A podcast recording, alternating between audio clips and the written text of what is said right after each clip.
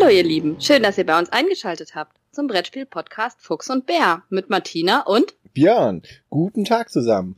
Heute haben wir ein tolles Programm, denn Martina war in Willingen spielen und wird euch erklären, was das ist und was sie da gespielt hat. Und das wird wahrscheinlich dann auch äh, ersetzen, was wir sonst noch so gespielt haben, weil das relativ lange ist. Aber dann freuen wir uns beim nächsten Mal drauf, das nochmal ausführlicher aufzuholen was jenseits von Willingen gespielt wurde. Ja, dann äh, werde ich ein bisschen über Keyforge reden, was auch zur Zeit von Willingen rausgekommen ist, womit ich mich dann beschäftigt hatte. Und weil das so schön passt, Keyforge, spricht Martina dann über Diceforge, was äh, für Martina auch nur ein Absackerspiel ist. Und damit haben wir unser Metathema, mit dem wir diese Folge abschließen werden, nämlich Absacker. Ja. Das hast du aber schön zusammengefasst. Dankeschön. Ich habe Jetzt wissen alle, wo sie hinspringen können, wenn sie irgendwo hinspringen wollen. Oder sie gucken sich sowieso den Text an. Egal. Ja, ich wünsche euch viel Spaß damit. Und damit nochmal willkommen zurück, Martina, von Willingen. ja, mein Gott, Willingen war super. Ähm, äh, die, die mir auf Twitter folgen, haben ja gesehen, was ich alle so gespielt, was ich alles so gespielt habe. Ähm, ich will erstmal erklären, also ganz viele haben gefragt, was das überhaupt ist. Ein Kaff also im Sauerland, oder? Genau, das ist der Spieletreff im Sauerland und der war jetzt schon zum 34. Mal. Also kann man sich vorstellen, wie lang das schon ist. Und ähm, inzwischen ist der Knut Michael Wolf dafür verantwortlich, der KMW, der ist halt insofern bekannt, der hat damals die Seite spielbox.de gemacht, äh, ist der Herausgeber der Pöppel Revue, die früher ziemlich berühmt war. Ähm, das ist so ein Brettspielmagazin. Und ähm, der Spieletreff ist vom dieses Jahr gewesen vom 16.11. bis zum 24.11. Ne, also zehn Tage, mhm. neun Übernachtungen, das ist schon ziemlich lang. Und es ist eigentlich inzwischen ein Brettspielurlaub geworden. Also es ist nicht mehr so irgendwie ein Wochenende, was man sich trifft. Und es gibt genug Leute, die halt wirklich auch die ganzen zehn Tage mitmachen. Mhm. Ich habe da nicht die Chance zu. Bin froh, dass ich überhaupt ein bisschen schulfrei krieg und inzwischen hin kann weil für mich würde es sich für ein Wochenende einfach nicht lohnen. Also ich fahre viereinhalb Stunden, vier Stunden, viereinhalb Stunden. Ähm, und für die fünf Tage lohnt es sich dann. Ja. Ähm, das ist dann in einem Hotel und das ist ein, was für ein Hotel? Luxushotel? Wellnesshotel oder was? Das ist ein Wellnesshotel, womit dann halt auch immer geworben wird, dass die, die nicht so viel spielen wollen, können ja zwischendrin. Ne? Man kann ja schön im Sauerland wandern und äh, es liegt fast immer Schnee. Jetzt ist auch wieder Schnee gefallen mittendrin. Man kann also total schön spazieren gehen oder man kann natürlich den Wellnessbereich nutzen, Schwimmbad und so weiter. Also gerade die Familie mit Kindern, die kommen, also die äh, noch keine Kinder haben, die schulpflichtig sind, ähm, da touren die Kinder dann halt auch ganz viel im Schwimmbad rum und sowas alles. Also wenn die nicht spielen wollen, da gibt's halt ganz unterschiedliche Sachen, die ihr machen können. Und dieses Hotel hat 100 Zimmer, die bis zu vier Personen belegt werden können. Und inzwischen ist der angrenzende Berghof, der ist so oben drüber, mit reingenommen worden. Die Leute kommen dann auch rüber ins äh, Hotel Essen. Das ist ein H-Plus-Hotel. Und ähm, so dass so zwischen 200 und 300 Spielern ungefähr da sind. Das ist halt schon eine ganz schöne Menge, wenn du dir überlegst, dass die halt tagelang spielen. Denn mhm. so sieht Willing aus. Also die erste Partie fängt zwischen neun und zehn meistens an und hört dann so zwischen 23 und 24 Uhr auf. Ähm, wie oft hast du den Spa-Bereich selbst benutzt? Noch nie. Hm, okay. Also generell ist das dazu da, seine Frau dann dazu parken und sagen, viel Spaß, ja. Und dann geht der Mann spielen, es sei denn, die Rollen sind umgekehrt oder es sei denn, beide spielen. Ja, also mein Mann hat, mein Mann fährt schon ein bisschen länger nach Willingen und er hat immer versucht, mich damit zu ködern und hat immer gesagt, ja, du kannst doch dann mitkommen und dann spielst du halt mal ein Spiel mit und danach gehst du in den Wellnessbereich und so. Aber ich habe damals gedacht, die Irren. Ich meine, hier tagelang spielen, das ist doch total verrückt. Und inzwischen genieße ich es total. Also ich bin eher diejenige, die sich aufregt, wenn Leute lange schlafen müssen und man erst um zehn anfangen kann zu spielen und nicht schon um neun. Hm. Unglaublich. Die eine Stunde mehr hätte ich gerne. okay. Man muss halt auch sagen, dass es alles nicht so ganz günstig ist. Ja? Also das wird halt immer günstiger, je länger man bleibt. Also wenn man alle neun Nächte bleibt, kostet das, hat das in diesem Jahr noch 58 Euro pro Person gekostet. Wenn man nur das Wochenende bleibt, sind es 82 pro Person. Okay. Ja, ja gut, also das, den Rest dann ja auch nicht mehr belegen, ne?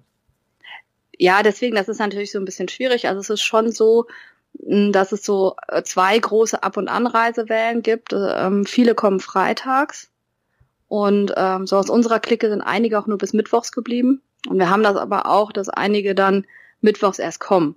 Hm. Na, also das ist dann immer so, also Mitte der Woche ist halt so eine Sache, die, die sich halt nicht die komplette Woche frei nehmen. Wer sich die komplette Woche frei nimmt, bleibt halt auch meistens bis Samstag oder Sonntag. Na, also das sind so die zwei Wellen. Ja. Das ist Willingen im Sauerland. Genau, und das ist eigentlich damals äh, aus der Idee heraus entstanden, dass das Hotel die Zeit belegt haben wollte, äh, in der sie keine normalen Gäste hatte. Hm. Und dann haben die sich das überlegt und äh, wie gesagt, es läuft seit 34 Jahren. Dementsprechend sind aber auch, also der Altersdurchschnitt ist schon ein bisschen höher. Naja, wenn also ich habe diesmal genauer drauf geachtet und aus unserer Brettspielblase auf Twitter zum Beispiel ist da niemand. bis auf einen Oliver und einen Thomas hm. Konrad, ähm, die Brett Alert machen, den Podcast, aber sonst ähm, sind da halt von den Twitter-Leuten wenig. Der Ode ist immer noch da, der Andreas Odenthal, oh. der diesmal auch ein Brettspielcake gebacken hat für Willi. Mhm. Es waren Brownies, die waren total lecker. Na sowas. ja, aber ich meine, wenn das kurz nach deiner Geburt äh, angefangen hat schon, dann äh, ist das ja gar nicht mal so, äh, ja, gar nicht mal so unkurz gibt's das schon. Das ist schon heftig, ne? Wie, wie, wie lang sowas dann auch immer gewachsen ist. Also ich glaube, warum auch so wenig junge Leute in Anführungszeichen da sind. Also wir mit 40 sind, gehören da schon zu den Jüngeren. Ich bin nicht 40. Sag sowas Nein, nicht. Ich meinte mich und meinen Mann. Ja. ähm, du bist ja ein Jungspund. Ja. Du würdest ja alles drücken da. Nein, ähm, ja. Äh, es ist so, dass es schwierig ist, da reinzukommen. Na, weil ähm, du belegst eigentlich die Vorreservierung sofort, wenn du da bist. Und das ist halt ein Problem bei vielen dieser Brettspielurlaube. Also es gibt noch einen ganz berühmten Oberhof, nennt sich das. Das ist nach Ostern immer. Das ist inzwischen gar nicht mehr ein Oberhof, das ist inzwischen äh, in Rottenburg oder so. Ähm, aber da versuche ich seit drei Jahren reinzukommen und komme da auch nicht rein. Also das ist ähm, sowas, äh, irgendwann kriegt man einen Fuß in die Tür und dann hat man die Chance da reinzukommen, aber normalerweise kommt man nur rein, wenn irgendjemand sich entscheidet, von denen die immer hingehen, nicht das Hotelzimmer zu buchen. Hm. Dann hat man vielleicht eine Chance, dass wenn man da früh anfragt, dass man da reinkommt. In den Berghof in Willingen, das ist halt die Chance, die man jetzt lange Zeit hatte, dass man halt über den Berghof reinkommt. Hm wenn man da dann zwei, dreimal war, hat man vielleicht auch die Chance, mal direkt in das Hotel zu kommen. Das ist jetzt aber auch nicht so tragisch, man ist halt einfach irgendwie, weiß nicht, zwei Minuten weiter entfernt, das ist auch nicht so schlimm. Na, also damit hat mein Mann auch angefangen. Ja, man muss ja nicht immer so auf Brettspieltreffs gehen. Man kann auch nicht hingehen. Ja, aber ich meine, das ist schon, also klar muss sich jeder überlegen, ob das etwas für ihn ist, weil ich meine, so mehrere Tage hintereinander spielen in äh, lauten Räumen, also es ist jetzt da, da gibt's halt ganz viele Konferenzräume und große Essensräume und gespielt wird eigentlich überall. Es gibt auch ein paar, die auf den Zimmern spielen. Die Zimmer sind relativ groß, also man hat immer ein Wohnzimmer dabei und man hat ein normales Schlafzimmer und man hat noch ein zweites Zimmer dabei. Das heißt, man kann auch auf dem Zimmer spielen. Ähm, wir, wir sind halt eigentlich eine ziemlich große Clique inzwischen. Also das sind Leute, die sich teilweise untereinander auch dann zu viert, fünf, sechs oder so mal treffen, wenn nicht Willingen ist. Also es ist jetzt nichts, dass man sich nur in Willingen sieht. Wir sind ja auch inzwischen eine größere Clique, die da ist. Das ist jetzt nicht so, dass die Leute sich nur in Willingen treffen, sondern die treffen sich dann auch in kleineren Gruppen auch privat. Ähm, oder ein Teil von denen kommt zum Beispiel zu meiner Brettspielveranstaltung an Karneval immer. Da sieht man sich auch nochmal. Aber es ist halt total schön, dass man mit, ich weiß ich nicht, wir sind vielleicht 20 Leute oder so, die sich dann in unterschiedlichen Gruppierungen einfach miteinander spielen. Und das ist halt auch toll. Und deswegen sind wir natürlich immer in den großen Räumen, ähm, weil wir dann ja auch zwischendrin wechseln. Und äh, das ist halt schon eine andere Sache. Also ich hätte da jetzt keine Lust, groß irgendwie im kleinen Zimmerlein zu spielen. Ja. Aber es ist natürlich anstrengend. Also es ist nicht so, dass ich, also als ich am Mittwochmorgen gefahren bin, war das so eine Mischung aus Freude und Trauer. Ähm, Trauer, weil man jetzt halt irgendwie gerade nicht mehr mitspielt und man kriegt ja mit, was am nächsten Tag gespielt wird und so. Ähm, aber auch Freude, einfach wieder Ruhe zu haben und irgendwie diesen Stress nicht zu haben. Das ist halt schon was anderes. Also schon sehr anstrengend. Ähm, aber es ist total cool. Also ich hätte es selber von mir nie gedacht, wie schön ich das finden würde. Aber gerade für uns, die ja gerne auch mal lange Spiele spielen, ist es einfach perfekt. Weil ich meine, wo triffst du dich schon mal und spielst dann acht oder zehn Stunden Partien? Und ja. dafür ist Willingen einfach äh, super. Ja, das ist natürlich ideal, um dann sowas wie Twilight Imperium zu spielen oder Elisabeth. Genau, oder Twilight Imperium würdest du dann sehr wahrscheinlich spielen. Ich habe natürlich Elisabeth gespielt. Ich bin da flexibel. In einer Welt, wo ich eh nicht reinkomme, weil äh, ich da nicht elitär genug Brettspiele spiele. Nein, das hat ja überhaupt nichts mit elitär zu tun. Nein, das war böse, ich weiß. Das war, das war böse. So also da sind jetzt ja keine elitären Spieler. Also wir sind da eher verschrien. Also verschrien in Anführungszeichen. Also wir sind schon, ja, ja, die sitzen da hinten bei denen, die immer die Kriegsspiele spielen. Hm. Ja? Hm. Also es ist schon so, dass es war immer noch total viel Terraforming Mars. Also man läuft da durch und du hast fast immer auf zwei Tischen noch Terraforming Mars liegen oder Terra Mystica oder also es werden eigentlich alle Neu Neuheiten auch gespielt und so. Also da ist alles denn. Du hast auch einen riesen Fundus an Spielen, die du dir ausleihen kannst. Hm.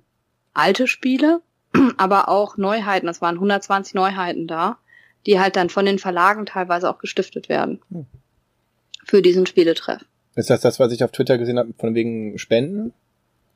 Genau, ja das ist, äh, das ist halt schon cool, weil du dadurch halt einfach die Chance hast, die ganzen Neuheiten in Ruhe nach Essen zu spielen, ohne dass du sie kaufen musst. Hm.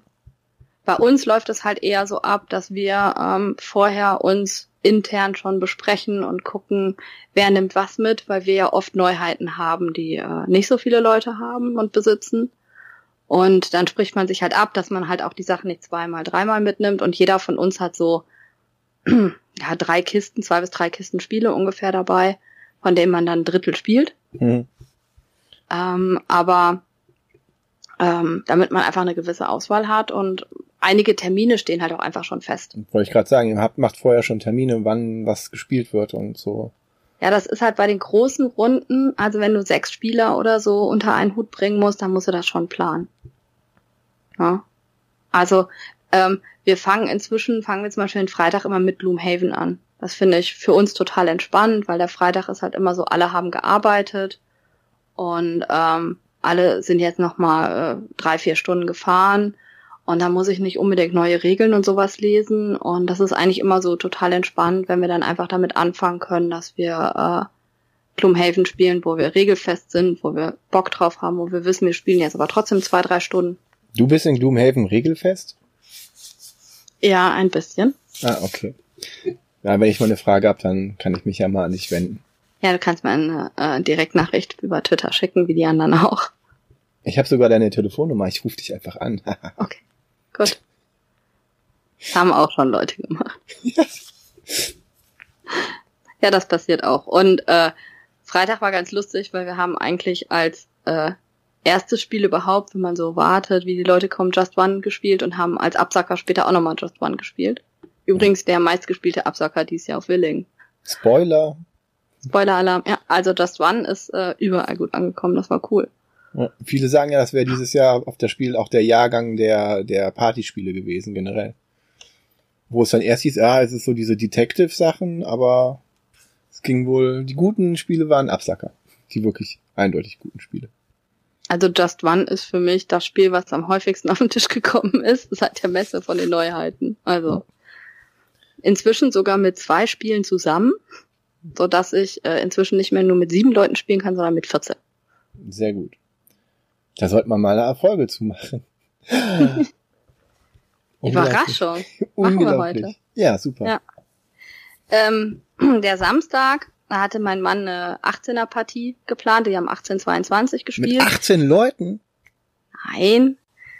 18xx, das sind so Eisenbahnspiele. Ah, Eisenbahn, Aktien und sowas alles. Ja, die einzige ich, Spielkategorie, die ich immer noch ablehne zu spielen. Und die haben zu 6 1822 gespielt und die haben um 10 angefangen und haben um halb zwölf aufgehört. Ja, dann lieber eine schnelle Partie Twilight Imperium. Ja, man weiß ja nie, wie es so kommt. Und ähm, ich hatte zusammen mit dem Oliver geplant, dass wir einen äh, Euro-Erkundungstag machen. Also einfach, wir fangen mit irgendeinem Euro an und spielen uns durch. So durch die Sachen, die wir gekauft haben, die uns interessieren. Ähm, ich mag das ganz gerne mit ihm zusammen, vor allen Dingen auch Regeln zu lesen. Also wir bereiten die dann nie vor, sondern wir packen halt wirklich aus. Also es ist dann bei uns schon immer ausgepüppelt und so und sortiert, das ist es schon. Aber es ist halt wirklich äh, Learning by Doing. Ne? Also wirklich äh, Regel aufschlagen, aufbauen und spielen, weil dadurch werden die Partien natürlich länger. Hm. Na, also es ist jetzt nicht reine Spielzeit. Wir haben mit Spirit Island angefangen, was mich ja total interessiert hat. Ähm, da haben wir dann noch zwei Spieler dazu bekommen, sodass wir zu viert waren. Das war äh, richtig schön. Wir haben es auch geschafft. Ähm, das Spiel ist also ein tolles Spiel. Ich freue mich darauf. Es ist total knapp. Es ist sehr schwer zu schaffen. Ähm, ich bin gespannt auf weitere Partien. Ähm, das war schon cool. Ja, das also, gab's, gab's schon seit letztem Jahr auf Englisch und dieses Jahr jetzt seit der Messe auf Deutsch. Und ja, das hat ja. mich, ich habe dann auch das Deutsche jetzt irgendwie, ich muss mal gucken, dass ich mir das irgendwann auch mal hole, nächstes Jahr oder so. Aber ich habe noch so viel anderes Zeug.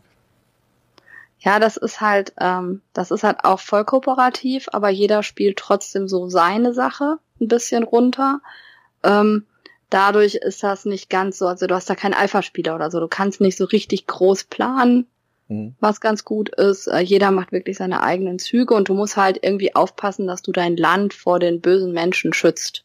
Die versuchen reinzukommen, du spielst Geister, die halt versuchen, ähm, ihr Land zu beschützen vor den Einwanderern. Die Insel. Die, die Insel. Die Insel. Die Insel. Ja, ja, deswegen heißt es Spirit Island. Bösen äh, ähm, Kolonialisten. Ja. Die, die, ja, man, ein kleiner Umdreh. Ne? Normalerweise kolonisiert man immer, immer was. Bei den meisten Euro-lastigen Brettspielen und hier ist das, äh, wir versuchen die bösen Menschen abzuwehren. Ja. Und es ist, äh, wie bei allen kooperativen Spielen, finde ich immer gut, ähm, ziemlich schwer. Also es ist nicht so, dass man das. Wir waren beim ersten Mal total überrascht, dass wir es dann doch geschafft haben. Hm. Weil eigentlich hast du die ganze Zeit während des Spiels das Gefühl, okay, das kriegen wir nicht hin. Hm. Haben das dann aber doch äh, sehr souverän zum Schluss hinbekommen, aber äh, doch überraschend für uns. Aber macht man denn etwas sowas von wegen wie ähm, vertreibe 20 äh, Siedler und dann sind aber immer noch Siedler drauf oder hat man wirklich irgendwann, ich habe jetzt das, ähm, das geschafft, alle zu vertreiben? Ja, du hast halt unterschiedliche ähm, Bedingungen wenn du in der ersten Phase bist, musst du, um zu gewinnen, ähm, alle Siedler, alle Städte und alle Dörfer weghaben. Was schwierig in der zweiten. Phase musst du nur noch alle Städte und alle Dörfer weghaben. Und in der dritten Phase, glaube ich, dann, da bis dahin sind wir nicht gekommen, glaube ich, nur noch alle Städte oder so. Hm. Und ähm, dadurch haben wir es dann auch geschafft in der zweiten Phase. Also alle Siedler hätten wir nicht wegbekommen. Also das wäre irgendwie die ploppen überall ständig auf. Also das ganze Brett steht nachher voll. Man weiß dann auch, man hat so ganz viele von denen. Sind so kleine, wie so kleine Mini-Soldaten-Miniaturen sehen die aus. Mhm. Und man fragt sich, warum haben wir davon so viele? Und äh, es kommen aber, es ploppen so viele überall ständig raus, dann weiß man auch, warum man die hat. Aber das ist dann auch so, dass man am Anfang schwächer ist als später, als als böse, also als, als Spieler. Also hat man eine, eine Power-Kurve, die man, wo man selber stärker wird. Und gegen Ende ist man stärker als am Anfang des Spiels. Ja. Ja, damit das auch Sinn macht, aber die, die werden immer mehr, trotzdem immer stärker. Die werden, die werden halt einfach immer mehr und man muss irgendwie gucken, dass man halt ähm, sich selbst verteilt und Tempel baut und dadurch sich selbst verstärkt und dadurch andere Aktionen machen kann und sowas. Ja, ist spannend. Ähm, freue ich mich auf die nächsten Partien. Das war jetzt eher nur so ein Einsteiger-Szenario. Hat auch, also wir haben mit Regeln lesen drei Stunden gebraucht. Ja.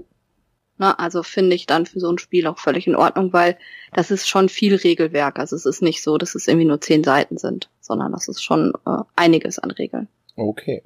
Aber geht ganz gut. Also wenn man das mit Spielern spielt, die äh, Vielspieler sind und Mechanismen kennen, ähm, kann man das ganz gut machen, dass man das so fly-by spielt. Das klingt gut. Hat jeder Geist seinen eigenen Mechanismus? Ja, jeder Geist hat auch ein eigenes Kartendeck und sowas. Und ähm, wir haben auch nur mit den Einsteigergeistern, es werden Geister ähm, empfohlen für die erste Partie und später wird das halt variabler und die werden dann halt auch schwieriger zu spielen. Hm. Okay. Und es ist schon so, dass man, der eine muss was vom anderen benutzen und so, ähm, das ist schon wichtig. Man hat unterschiedliche Aktionen, man hat Sofortaktionen man hat, äh, wir haben die Schildkrötenaktionen genannt, äh, da ist eine Schildkröte drauf, die kommen halt ganz zum Schluss erst. Mhm. Und es gibt halt einen Charakter, der dir freischalten kann, dass du deine Schildkrötenaktionen als Sofortaktion machen kannst. Mhm. Und so Sachen, also da muss man schon ein bisschen gucken und miteinander abstimmen und äh, ja, ist spannend. Äh, ich freue mich auf die weiteren Partien und guck mal, wie es ist. Also es ist kein Spiel, wo ich jetzt sage, okay, äh, das ist, glaube ich, schnell ausgespielt. Ich glaube, das dauert wirklich, bis man da äh, ja, einen Plan cool. auch hat und die anderen Geister durchgespielt hat und dann halt auch guckt, wo sind Synergieneffekte und so. Ich kann mir vorstellen, dass man da sich auch ein Deck zusammenbaut, was überhaupt nicht zusammenpasst. Hm. Wo man kläglich scheitert. Also. Kläglich scheitern. Ja. Kann ich mir sehr gut bei dem Spiel vorstellen. Also wenn die Charaktere nicht aufeinander abgestimmt sind, dann äh, ja. Ja, danach haben wir uns äh, den Brecher, den keiner aussprechen kann, äh, Theo Theo Khan, ich kann es mir auch nicht merken, äh, angefangen. Und das ist wirklich ein Spiel, wo man äh, es lassen sollte, es mit der Regel zu lernen. Also es ist eine Schwerkraft auf Deutsch, Schwerkraftspiel und es ist eine äh, Ferdinand Köter Übersetzung. Äh, die ist richtig schlecht. Also ich würde mir das Spiel, wenn ich mir kaufe, auf Englisch kaufen. Ich würde auf keinen Fall nochmal mit der deutschen Regel irgendwie rangehen. Okay. Die ähm, war sehr verwirrend. Ähm, also ja, war enttäuschend. Ähm, das Spiel ist, glaube ich, richtig gut. Wir haben nach dreieinhalb Stunden abgebrochen, weil wir so viele Regelfehler gespielt hatten. Ähm, die einfach zwischendrin, dass das Brett ist ziemlich am Anfang unübersichtlich. Man hat ganz viele Aktionen, die man machen kann und äh, die Regel führt einen nicht so richtig ein, was man eigentlich machen muss. Und wir haben dann zwischendrin noch mal jemanden gehabt, der dann rüberkam und uns das Spiel erklärt hat. Das ist wirklich ein Spiel, das musst du dir vorher erarbeiten. Ähm, und dann muss es einer erklären, der dann halt auch eine gewisse Erklärreihenfolge hat. Das ging jetzt nicht mit der Regel. Okay. Also das war sehr kompliziert und ähm, komplex. Also ich würde so ja in die Richtung von Lisboa ungefähr stecken äh, von der Komplexität her. Nachher die Aktionen laufen eigentlich ziemlich flüssig, ähm, aber trotzdem haben wir ständig irgendwelche Fehler gespielt, die dann ja. nachher rauskamen, wo wir dann gesagt haben nach der ersten Wertung ähm, wir haben alle einen Eindruck, wir haben alle einen Eindruck, dass wir es wieder spielen wollen und dass es uns Spaß gemacht hat. Ähm, aber gleichzeitig ist halt so dieses, wir hatten so viele Regelfehler gespielt, dass wir gesagt haben, wenn, dann fangen wir es neu an. Und das war jetzt so von der Lust her, hätten zwei, drei schon auch weitergespielt. Aber ähm, ich hatte, ich hatte keine Lust mehr. Also ich habe gesagt, ich würde lieber dann was Neues nachher anfangen, weil mein Eindruck ist da. Ich glaube nicht, dass ich es kaufen werde.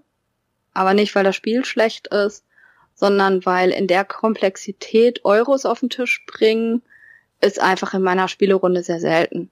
Also das ist so, ähm, wir spielen die schon gerne, aber wenn ich drei, vier Stunden spiele oder zwei, drei Stunden spiele, dann habe ich einfach andere Spiele, die ich lieber spielen würde, glaube ich. Hm. Ähm, dann gibt es so einen Pyramidenmechanismus und sowas alles. Also es ist sehr vielschichtig. Man hat überall irgendwas zu tun. Man kann hier was mit Würfeln machen und damit Kärtchen und da gibt's Bonusplättchen und die müssen immer erklärt werden. Und äh, gibt's viele Leisten, wo man hochgehen kann, wo man irgendwelche Boni bekommt. Und ja, es ist halt sehr vielschichtig und äh, ich glaube, es ist schon ein sehr gutes Spiel.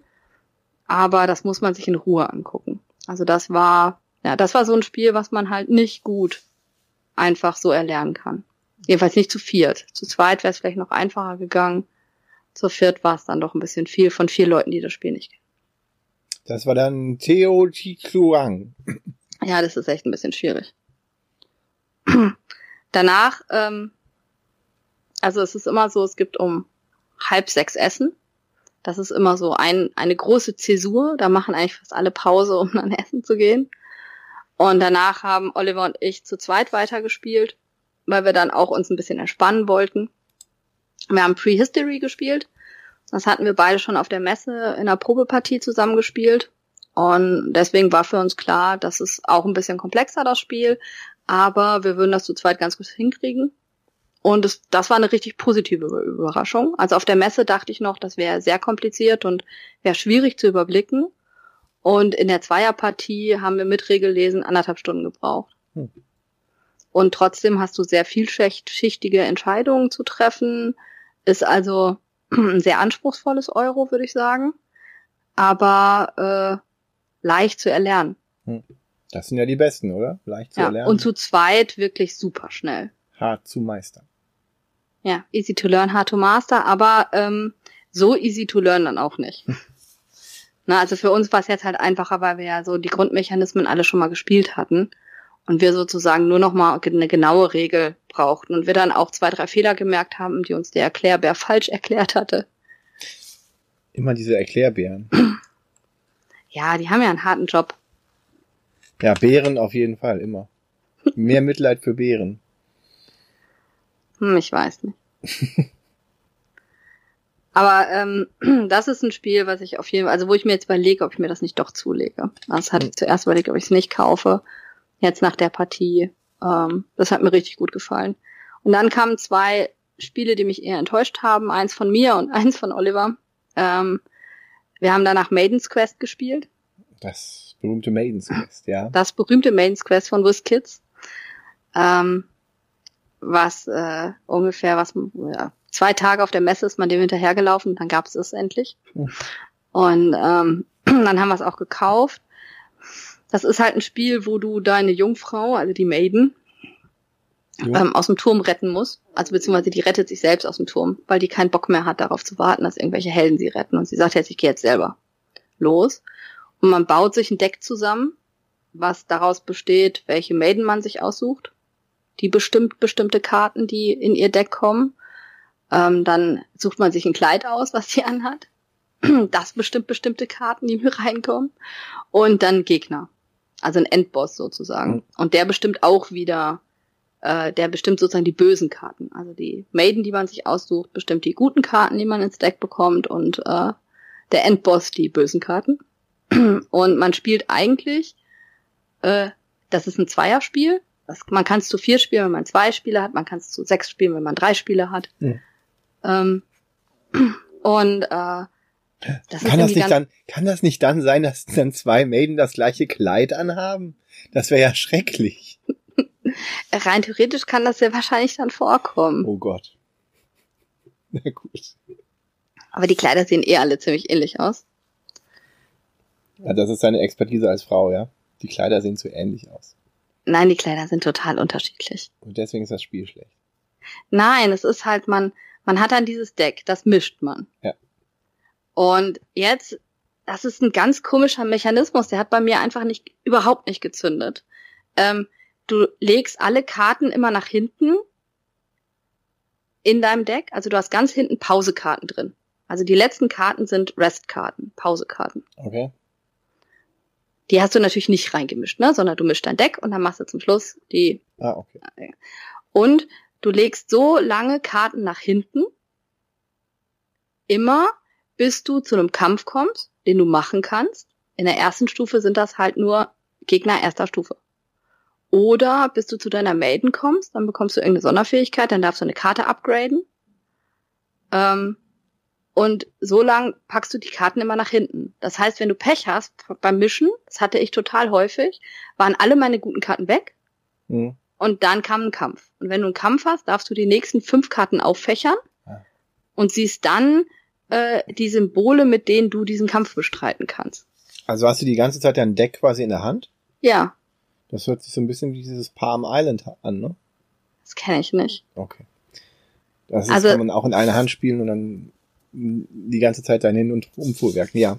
Ja, ja, also äh, du packst halt immer alle Karten nach hinten. Hm. Ne? Und dann kämpfst du und dann schaffst du es oder schaffst es nicht. Ich habe am Anfang gar nichts geschafft, weil meine guten Karten alle weg waren. Und wenn du es nicht schaffst, verlierst du halt Leben. Dafür musst du halt deine Karten wieder downgraden. Mhm. Ähm, wenn du es schaffst, kannst du was upgraden oder du kriegst einen Schlüssel oder sonst. Das ist immer Karten umdrehen und also das ist immer je nachdem, wie rum die Karte in deinem Deck ist, diesen Wert hat sie. Mhm. Wenn du zur ersten Pausekarte kommst, äh, legst du die Pausekarte drehst du die um, legst die nach hinten, mischst dein Deck wieder und dann geht das Ganze wieder los. Also die Karten, die normalen Karten sind auch doppelseitig? Ja, alle okay. Karten sind doppelseitig. Und du kannst sie je nach genau. Ausrichtung. Ja, oben, oben, also kann man ja. schlecht sagen. Also entweder von oben oder nach also man kann die halt äh, und auf der einen Seite und kannst die umdrehen. Du brauchst, kannst du theoretisch die ganze Zeit in der Hand halten, alles. Ja, alles. Du hast alles die ganze Zeit in der Hand. Also man kann es auch solo spielen? Ja, du kannst es auch solo spielen. Ja, okay. Palm Island. Und eigentlich macht man das auch die ganze Zeit solo. Also man kämpft ja. gegeneinander her. Und ab der dritten Runde kann man dann zusammen kämpfen. Das heißt, wenn ich dann Kampf hab, kann ich sagen, machst du den. Aber das ist irgendwie, ich weiß nicht, also entweder haben wir so schlecht gespielt, aber es hat überhaupt keinen Spaß gemacht. Okay, entweder ist der Mechanismus noch nicht sonderlich ausgereift oder ihr habt falsch gespielt. Ja, das kann natürlich auch sein. Also ich, wir haben immer noch nach Fehlern gesucht, die haben aber nicht so richtig gefunden. Aber das, das ähm, Spannende an dem Spiel ist ja die Zielgruppe. Das ist ein Spiel, was du komplett in der Hand spielen kannst. Das kannst du also perfekt unterwegs spielen eigentlich. Ja. Super. Also im Zug oder sowas meinst du? Ja, oder, oder? am Strand. Ja. Nee, vor kurzem ist halt ein Kickstarter rausgekommen, Palm Island, Palm im Sinne von Handfläche, aber auch Palme, Doppelbedeutung, ähm, wo man quasi auch das ganze Deck in einer Hand hat und das dann ähm, drehen, upgraden und nach hinten und nach vorne legen kann, auf einer Insel überleben. Das äh, soll allerdings ganz gut funktionieren, so wie ich das gehört habe. Und das hört sich ja, ist ja anscheinend die gleiche Zielgruppe von Spielern. Und das hat man auch in, mit wasserdichten Karten, sodass man es am Strand spielen kann. Okay. Also, der Robert hat das, oder? Äh, ich meine, der Dirk vom Ablagestapel hat das. Okay. Also einer auf jeden Fall aus dieser Blase hat das. Aus dieser Blase. ja. Also ich weiß nicht, das hat, hat es halt irgendwie war es nicht. Okay. Und danach haben wir Horizons gespielt, auch wieder Schwerkraft. Ist auch gerade einen Tag vorher ausgeliefert worden. Ähm, da kann ich gar nicht viel zu sagen. Ich war entweder schon zu müde oder ich hatte keinen Bock mehr oder so. Also es war halt irgendwie, man äh, ist ein Volk und erkundet Planeten und baut darauf Ressourcen auf und versucht die äh, wieder zu bekommen. Und das ist ein Spiel, bei dem es hauptsächlich darum geht, irgendwelche Karten zu bekommen. Und diese Karten haben teilweise Killer-Kombinationen. Also okay. wo du dann auf einmal so, so viele Punkte machst und das ganze Spiel dreht sich wohl nur. Wir haben halt überlegt, ob man das überhaupt darf und ob das ein Fehler ist. Hm. Haben dann nachher nachgeguckt und es geht bei dem Spiel wirklich darum, genau diese Killer-Kombination zu finden. Äh, das bedeutet also, ich kann das Spiel nur gut spielen, wenn ich alle Karten kenne. Ja, gut, Weil ich eigentlich nur darauf warte, dass ich diese Killer-Kombination kriege. Also ich habe dann so ein paar Killer-Kombinationen im Kopf, die ich gerne haben hm. möchte. Und darauf spiele ich. Das war jetzt bei der Erstpartie war das so, ähm, Oliver hatte zufällig so eine Killer-Kombination und ich habe überhaupt gar keine Chance gehabt, mit einem klassischen Spiel äh, irgendwie an seine Punktwerte ranzukommen. Das war komisch. Also weiß ich nicht. Ich glaube, wir sind uns da beide auch noch unsicher, ob das jetzt ein doofes Spiel ist oder nicht. Aber sehr wahrscheinlich muss man da einfach wirklich, also wenn man alle Karten kennt und beide alle Karten kennen, dann aber, kann das vielleicht auch was werden. So war das jetzt ein Zufall. Aber es ist ein Euro, ne? Also wenn man von Killer-Kombinationen spricht, dann muss irgendwas kaputt gemacht werden. Und dann, wenn du von Killer-Kombinationen bei diesem Spiel spielst, dann heißt es dann bedeutet es ein, einfach nur, dass ganz viele Punkte gemacht ja. werden. Na gut. Ja. Und dann gab's als Absacker, als Absacker mal wieder ein Just One. Ja. Das ist dann natürlich aber auch in, bei so großen Spieletreffs halt auch ganz lustig, weil du ähm, dann halt immer in den größeren Gruppen dann wieder spielst. Ne? Also spielst die ganze Zeit immer zu zwei, zu dritt, zu viert meistens. Mhm. Und zwischendrin hast du dann schon mal eine Gruppe, wo du weißt, okay, wir würden gerne noch mal was miteinander spielen oder wir würden gerne noch mal tauschen oder so. Ähm, und dann macht, spielt man vielleicht auch noch mal ein, ein Füllspiel, ein Filler zwischendrin, mhm. damit man dann gleichzeitig fertig ist. Ähm, und ganz zum Schluss ist es halt schon so, dass alle sich dann bei den Absackern wieder treffen. Mhm. Ja, und das war, wie gesagt, die ganze Zeit Just One. Also quasi ein Musikfestival für Brettspiele. Ja. dann trifft man sich immer wieder. Ja. Und geht zwar für verschiedene Bühnen ab und guckt dann, wenn die Auftritte dann zum, egal. Okay. Ja. Der Sonntag war dann der große Virgin Queen Elisabeth Tag. Äh, lange geplant.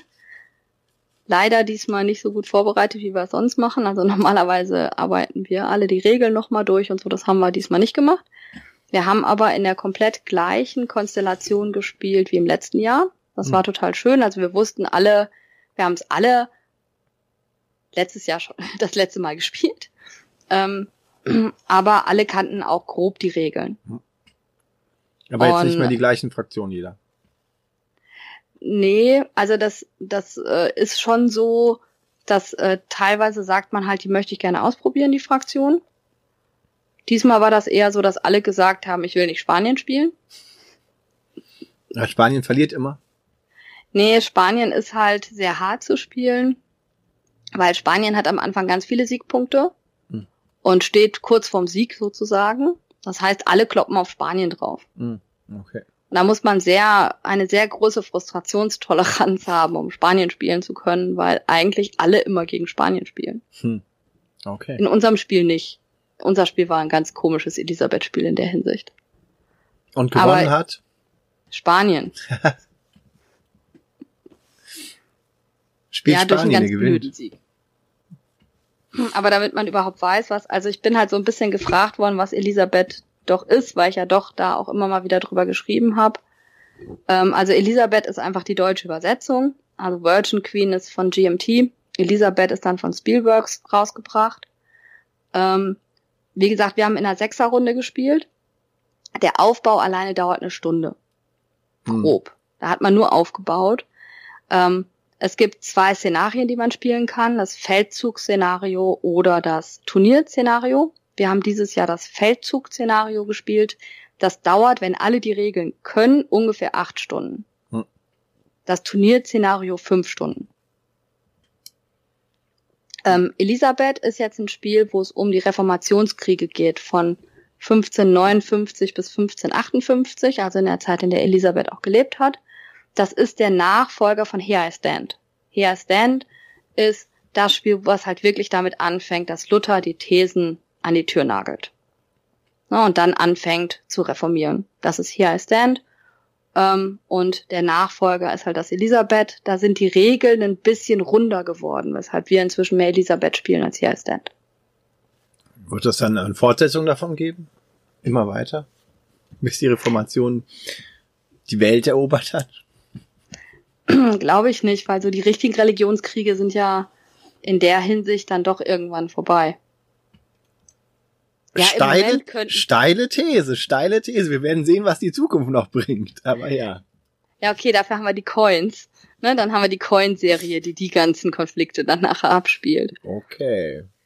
Ähm, Elisabeth selbst ist eine Mischung aus einem Wargame, einem Card-Driven Game, also CDGs als Abkürzung und einem COSIM. Also es gibt Leute, die sagen würden, das ist kein CDG, es gibt Leute, die sagen, es ist kein COSIM und es gibt Leute, die sagen, es ist kein Wargame. Ähm, es ist eine Mischung aus allem dreien. Also es ist Card-Driven. Mhm. Also man hat Aktionskarten und ganz gewöhnt, wie bei ähm, einem Card-Driven Game, kann man die Karten entweder für Aktionspunkte ausgeben oder für das Ereignis was ja die ganzen ähm, Konfliktsimulationsspiele ein bisschen zugänglicher gemacht hat und ein bisschen moderner gemacht hat, dieses ähm, Card-Driven. Sache. Genau. Ähm, dadurch, dass du aber Zwangsereignisse hast, die du spielen musst, hm. ist es auch eine gewisse Art von COSIM, weil es schon auch den Konflikt ganz gut abbildet, weil es gibt einfach Ereignisse, die reinkommen, die dann halt auch Zeit entsprechend gespielt werden. Also du hast, wenn du alle Runden durchspielst, hast du sieben Runden, Elisabeth. Und die sind halt auch jeweils von den Kartendecks, kommen immer mehr Karten rein, ähm, je weiter du in der Zeit fortschreitest. Also jede Runde, die du spielst, sind sozusagen immer zehn Jahre, grob zehn, 15 Jahre. Hm. Und dadurch kommen halt auch immer neue Pflichtereignisse rein. Und wenn du so ein Pflichtereignis auf der Hand hast, musst du das ausspielen. Hm. Aber also dann kannst du gar nicht entscheiden zu sagen, ich spiele nicht das Ereignis. Aber du ähm, kannst den Zeitpunkt dann noch bestimmen. So ein bisschen. Den Zeitpunkt innerhalb der Runde, ja. Und es ist halt so, dass du halt sechs Großmächte hast. Die Franzosen, die Spanier, die Protestanten, das Heilige Römische Reich. Die Protestanten ja. gelten als Großmacht? Ja, die Protestanten gelten als Großmacht. Okay. ähm, der Osmane und natürlich die Engländer. Na, nach denen das Spiel ja auch so benannt ist mit der Virgin Queen. Mhm. Und die Protestanten ist halt eine Mischung aus Hugenotten und ähm, Niederländern. Also du spielst sowohl die Protestanten in Frankreich als auch die Protestanten in den Niederlande. Mhm. Und ähm, wir haben dann diesmal ganz ungewöhnlich wirklich erst, als wir alle am Tisch saßen um zehn, entschieden, wer was spielt. Ja, das okay. ist so, ähm, es hatte auch keiner richtige Präferenzen. Ähm, ich habe dann die Protestanten gespielt, was ich ganz interessant fand, weil ich die noch nie gespielt habe. Mhm. Und das ist am Anfang irgendwie ganz komisch, weil du bist nicht auf dem Brett. Okay. Also du fängst an mit einem Siegpunkt und Spanien hat 22, glaube ich, zu Beginn. Und du hast nicht eine Armee auf dem Plan. Also du hast den einzigen Siegpunkt, den du hast, hast du, weil halt England schon protestantisch ist. Und es gibt halt Unterschiede. Es gibt einmal die, die ähm, weltlichen, also die politische Kontrolle. Ne? Da ja. geht's halt drum, welches Land du hast. Und es gibt halt ähm, die religiöse, den religiösen Einfluss, die religiöse Kontrolle. Und ähm, es gibt für die ähm, Katholiken und die Protestanten gibt es extra Punkte, je nachdem, wie viele ähm, Länder ihren Glauben annehmen, also ihrem religiösen Einfluss sind. Und das ist der einzige Punkt, den der Protestant am Anfang hat. Der ist aber noch mit keiner Armee auf dem Plan. Hm. Okay. Und das fand ich schon spannend, mal zu spielen, ähm, wie es überhaupt ist, äh, erstmal zu gucken, dass man überhaupt reinkommt mit einer Armee. Dafür hat man natürlich aber auch dementsprechende Karten. Also jede Großmacht hat ihre Heimatkarte, die immer entweder als fünf Aktionspunkte, was ziemlich viel ist in dem Spiel, benutzt werden kann oder halt ähm, halt für ein besonderes Ereignis, was einen dann unterstützt. Bei mir ist das dann natürlich irgendwie besonders viel reformieren oder eine Rebellion machen oder sowas. mit einer Rebellion kriege ich halt Truppen auf den Plan. Hm. Das war, das ist, war für mich schon spannend. Also ich mag das eigentlich was ganz anderes. Ich habe jetzt England zweimal gespielt, Frankreich, was mich einfach interessiert hatte, weil bisher alle Frankreich-Leute immer so schlecht gespielt hatten. Das wollte ich mal gucken, wie man das anders spielen kann. Hab mir dann auch wirklich Strategien durchgelesen. Also als ich Frankreich gelesen habe, gespielt habe, habe ich mich wirklich vorher darin eingelesen.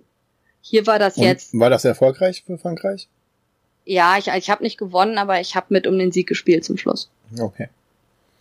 Ähm, das war schon, also das war sehr spannend. Also dann Frankreich ganz anders zu spielen. Und jetzt hat derjenige, der jetzt Frankreich gespielt hat, hat es anders gespielt und äh, hatte da auch seine Punkteprobleme. Hm. Also dementsprechend. Ich werde irgendwann mal wirklich lange über Elisabeth reden müssen, weil man kriegt so ein Spiel natürlich jetzt nicht irgendwie schnell erklärt, dass man sich das vorstellen kann. Also es gibt, man muss seinen Kampf aufrüsten, also es gibt schon Leute, die auch kämpfen müssen. Du hast eine Diplomatiephase zum Beispiel, in der du halt, also wir haben jetzt zum Beispiel alles am Tisch geklärt, offen, Mhm. Du kannst aber auch sagen, ähm, England und die Protestanten gehen mal eben vom Tisch weg und bereden gerade im Geheimen, um was es geht. Ähm, wir machen das im Moment in der Gruppe, in der wir spielen, offen, ähm, diese Diplomatiephase. Und dann entscheidest du halt, ne, wer will mit, wer will wen heiraten. Also es gibt Heiratspunkte. Es ist nicht nur ein reines Kriegsspiel, mhm. ne, sondern es gibt Punkte fürs Heiraten, es gibt Punkte äh, fürs äh, das haben die gemacht, das haben die gemacht, um die Mädchen zu ködern, das zu spielen. Das acht Stunden Spiel. Ja, äh, ich glaube nicht, dass das wirklich Frauen dazu bringt, dieses Spiel zu spielen. Ich glaube auch nicht. Aber es ist, es ist, es sind halt andere Strategien, wie du zu Punkten kommst. Also du kommst nicht nur durch Kämpfen an Punkte. Du kannst eine, ich habe eine Weltumsegelung gemacht. Yay. Hat mir auch drei Siegpunkte gebracht. Sehr gut ne? Ich habe sie geschafft. Hey, das ist ein tolles Gefühl. Ich habe einen Kapitän losgeschickt und habe eine Weltumsegelung geschafft. Also durch äh, einen Würfelwurf im Endeffekt aber? Durch viele Würfelwürfe. Okay, und die kann man modifizieren oder mal einen schlechten auffangen? Ähm, ja, je nachdem, was du für einen Kapitän hast. Hm, okay. Ansonsten, es gibt keine Karten mit äh, Neuwürfeln oder so. Das ist ganz frustrierend. Mhm. Ja? Es kann aber auch sein, also auch reformieren und so. Also das ist halt, ja, es ist schon auch ein Würfelspiel. Es kommt dann aber durch, oft quasi durch die Masse an Würfen, wird das dann trotzdem am Ende nicht durch einzelne Würfel, Würfe entschieden, sondern durch eine Masse an Würfel. Ja, Würfel. normalerweise schon. Wie ist das jetzt ausgegangen? Durch einen Würfelwurf. Okay. Nächstes Spiel. Ab der dritten Runde kann halt Spanien die Pul Pulverfrost, Pulver, Pulver, oh Die Pulverfassrevolution, wolltest du sagen?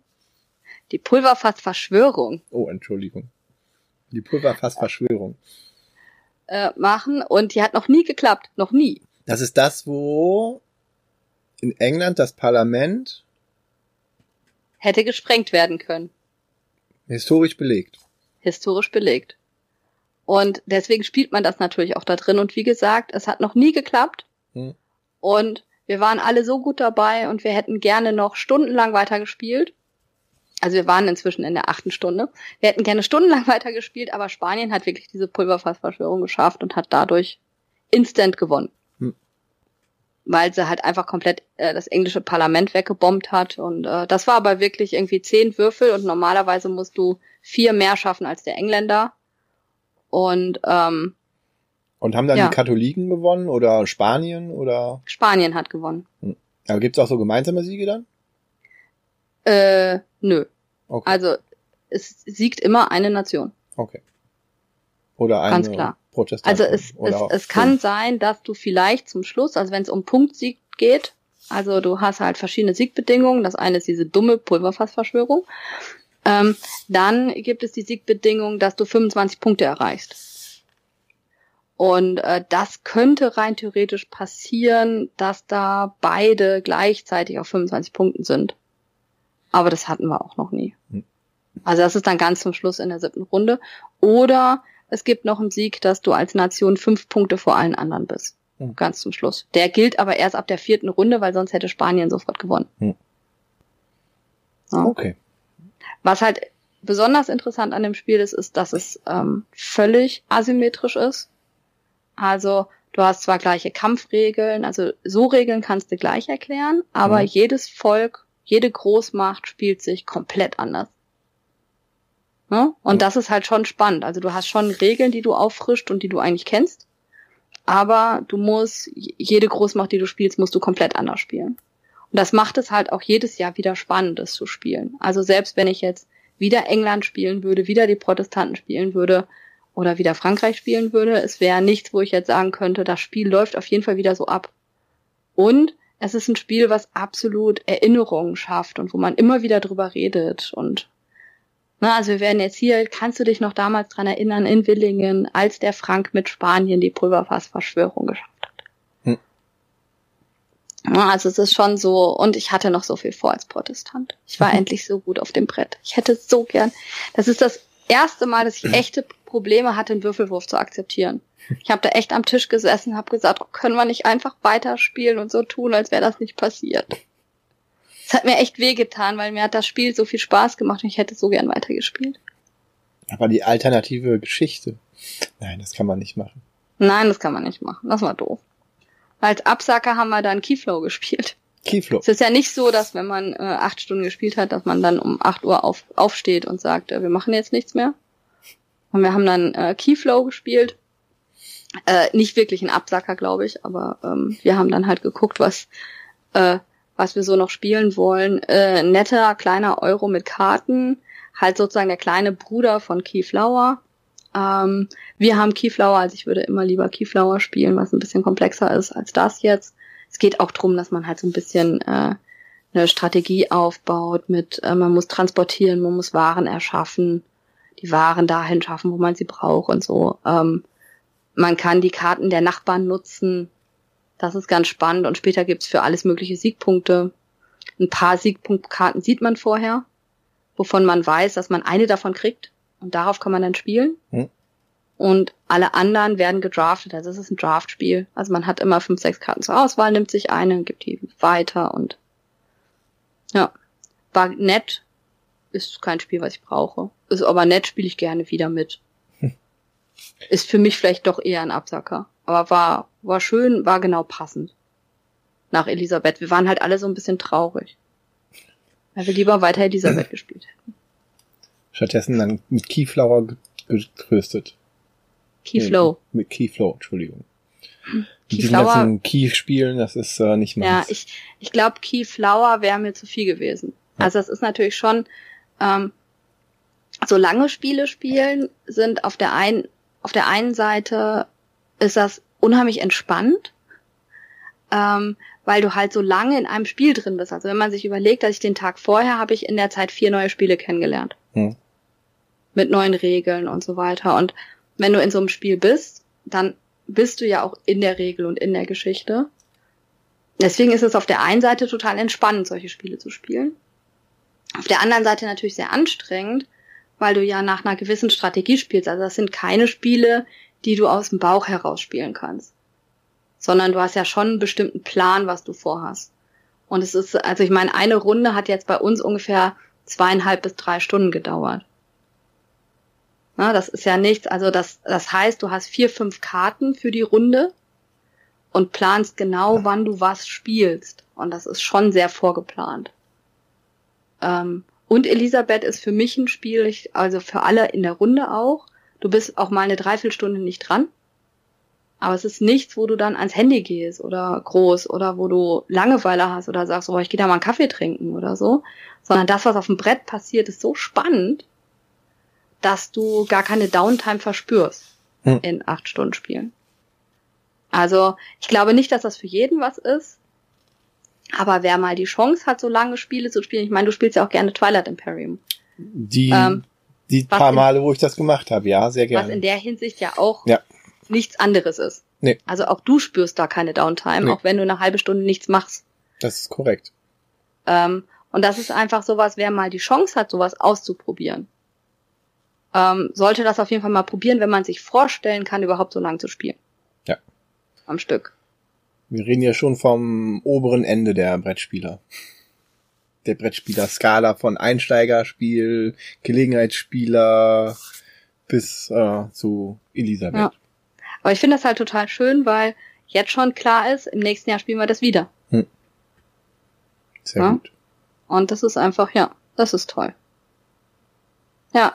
Und es ist unglaublich. Ich bin erst bei zweieinhalb Tagen und wir haben noch eine Stunde, ich habe schon ganz lange geredet. Und du hast ne? über den Absacker geredet und dann wieder zurück auf Elisabeth. Sehr schön. Ja. So viel zur strukturierten schwierig. Frau Martina. Ja, ähm, Elisabeth ist für mich ein Spiel, was ich total liebe.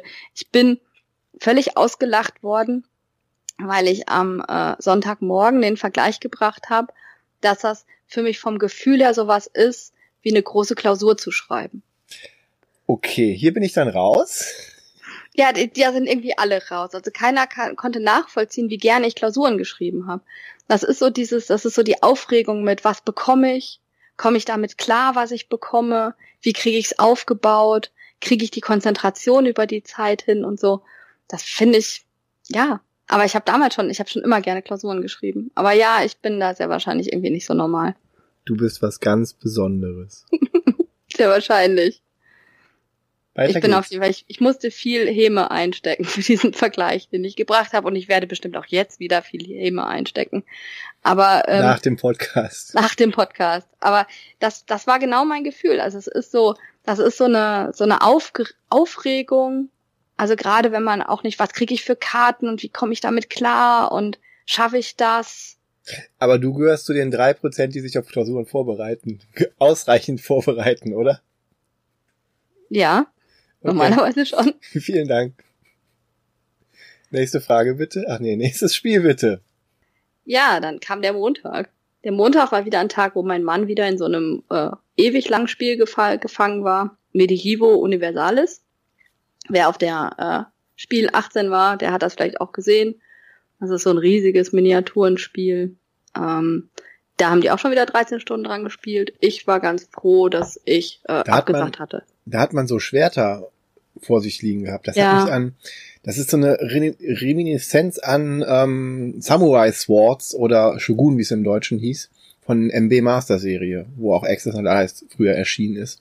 Die haben auch nämlich ähm, diese diese Samurai Schwerter hast du vor dir liegen gehabt, wo dann die Spielereihenfolge mitbestimmt wurde. Und ich glaube, das ist fast genau das gleiche nur im Mittelalter, was die Schwerter angeht, nur was diese Schwerter sagt, warum die Schwerter dabei haben. Habe ich auch im also Kickstarter damals schon gesehen. Ja. Es sah schon faszinierend aus. Ähm, ich war ganz froh, dass ich nicht mitgespielt habe, weil die haben auch wieder 13 Stunden gespielt. Und ähm, ich muss sagen, ich hätte ungern zwei Tage mit so tagfüllenden Spielen verbracht. Hm. Einfach auch von der Konzentration her und von dem, mit wie vielen Leuten man spielt, weil man spielt dann ja auch nur fest in seiner Gruppe die ganze Zeit. Ähm, wir haben ein nicht tagfüllendes Spiel gespielt, aber haben äh, erstmal, wir spielen immer einmal Access und Allies. Hm. Immer ein anderes und diesmal haben wir Access und Allies Zombies gespielt. Hm. Und zwar, ich habe es ja schon mal genannt, ich mit dem Brett Alert. also mit Oliver und äh, Thomas Konrad. Ähm, das war echt lustig, muss ich sagen. Also es ist eigentlich ein normales Access Allies 1941, also ein schnelles. Also was man so in äh, vier, fünf Stunden, fünf, sechs Stunden spielt, also nicht so ein ewig langes. okay. Und und hier kommen jetzt halt noch die Zombies mit rein.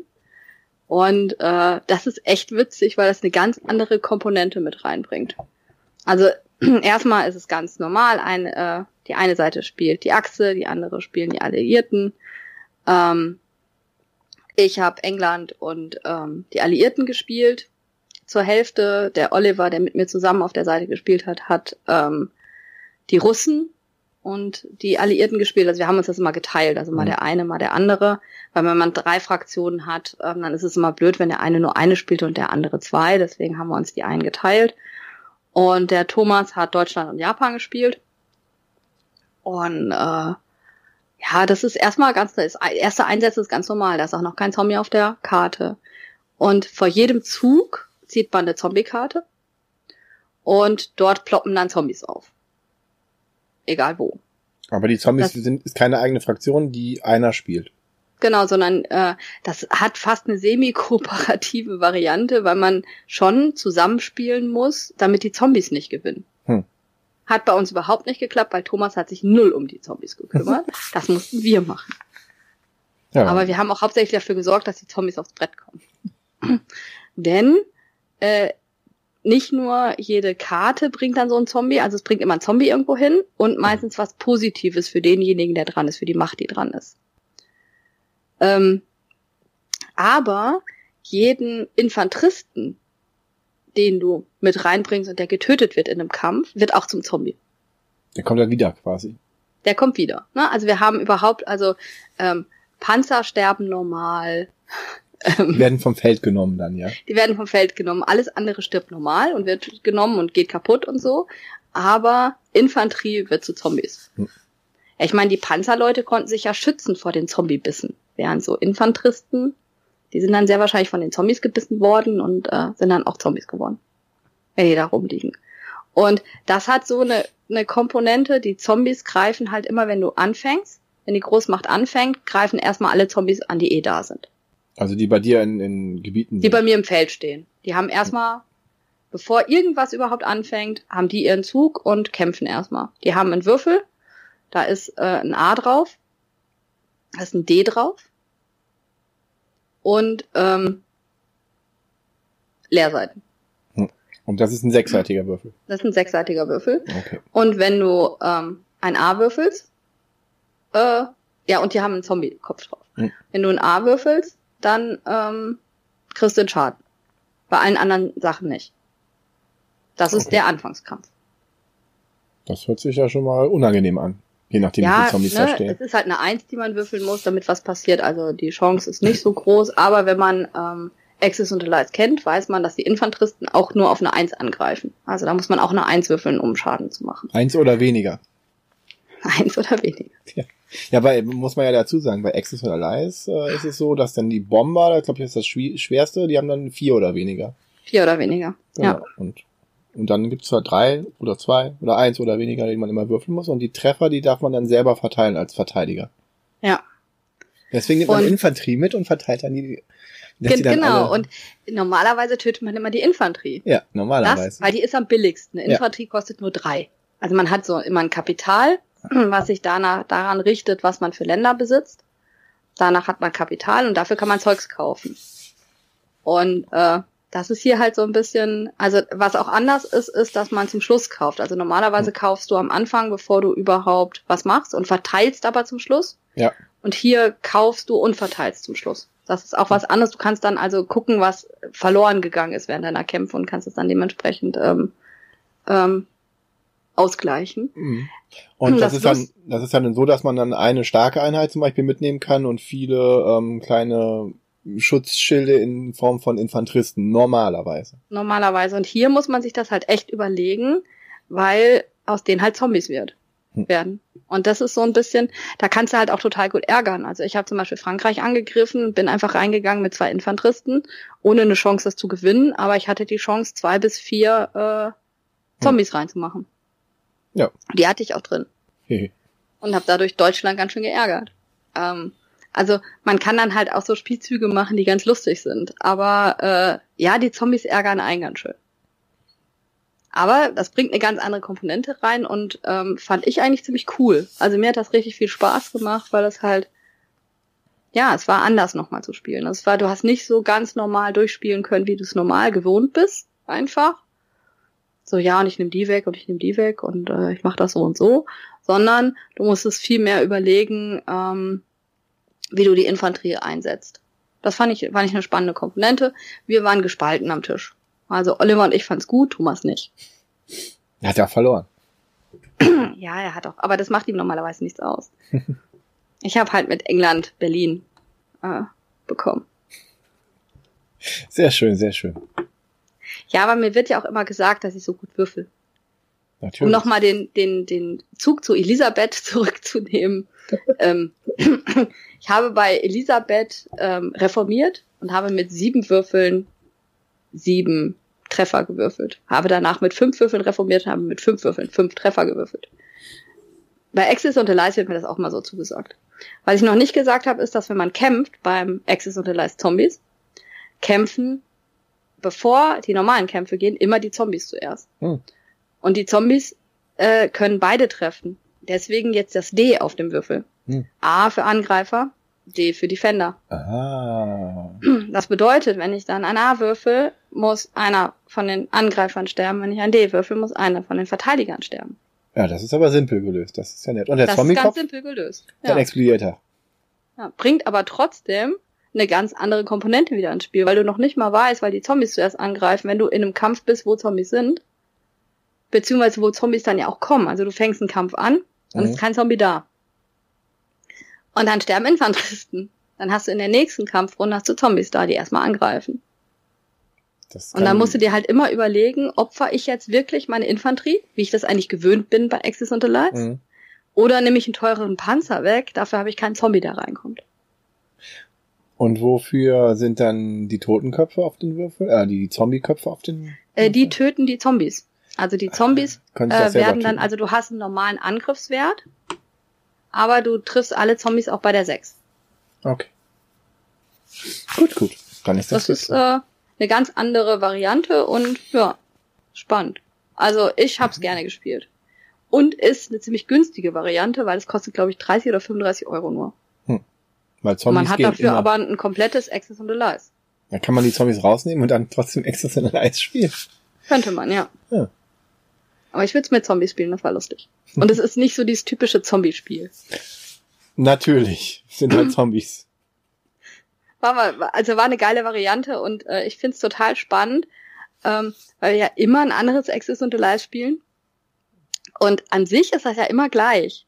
Also selbst die Kosten sind gleich und die Würfelergebnisse und die Kämpfe sind gleich. Bomber Und trotzdem die spielen die sich so unterschiedlich. Ja. Also, das finde ich schon witzig. Wobei die haben unterschiedliche Werte beim Angreifen und bei Verteidigung, ne? Ja. Die Bomber, Ja. glaube ich, beim, nur beim Angriff, vier. und so Jäger. Dafür hat, hat, hat die Infanterie Verteidigung auf 1 und 2. Hm. Ja, aber ja. Spannende Access and Allies Metathemen hier. Ja, also ähm, das ist ja ist ja auch auch wieder so ein Spiel, wo mir dann oft als Frau gesagt wird, warum ich das spiele. Ähm, ich find's aber echt witzig und ich habe auch kein Problem damit, die Deutschen zu spielen. Ich spiele normal immer die Deutschen. Es war ganz überraschend, dass ich mal nicht die Deutschen gespielt. Ja, ich habe das seit Ewigkeiten nicht mehr gespielt. Ich habe halt damals diese MB-Variante auch mir geholt, zusammen mit dem Shogun. Hm. Also die hatte ich dann beide irgendwann und habe dann länger gespielt, aber dann irgendwann waren die Leute weg, die mit denen ich das hätte spielen können und habe ich es irgendwann verkauft, relativ sogar gewinnbringend, so D-Mark in Euro. Das war okay und ja. Aber ich hatte Ja, es, es, es, es ist halt schon eigentlich ein aufgeblähtes Würfelspiel. aber auf jeden Fall besser als Risiko damals. Das habe ich schon damals erkannt. Das ist äh, das bessere Risiko war. Ja. Und ich spiele es immer, also ich spiele es total gerne. Also es ist halt echt so, es sind schöne fünf. Also es ist jetzt nicht so, dass ich denke, boah, die fünf, sechs Stunden hätte ich lieber was anderes gemacht. Ähm, braucht man beim Aufbau auch so ein bisschen länger, ne? Also ähm, normalerweise schon. Also wir haben jetzt, glaube ich, 20 Minuten gebraucht. Oh. Aber man muss auch sagen, dass der Oliver jemand ist, der so viel Access und Lies gespielt hat in seinem Leben schon.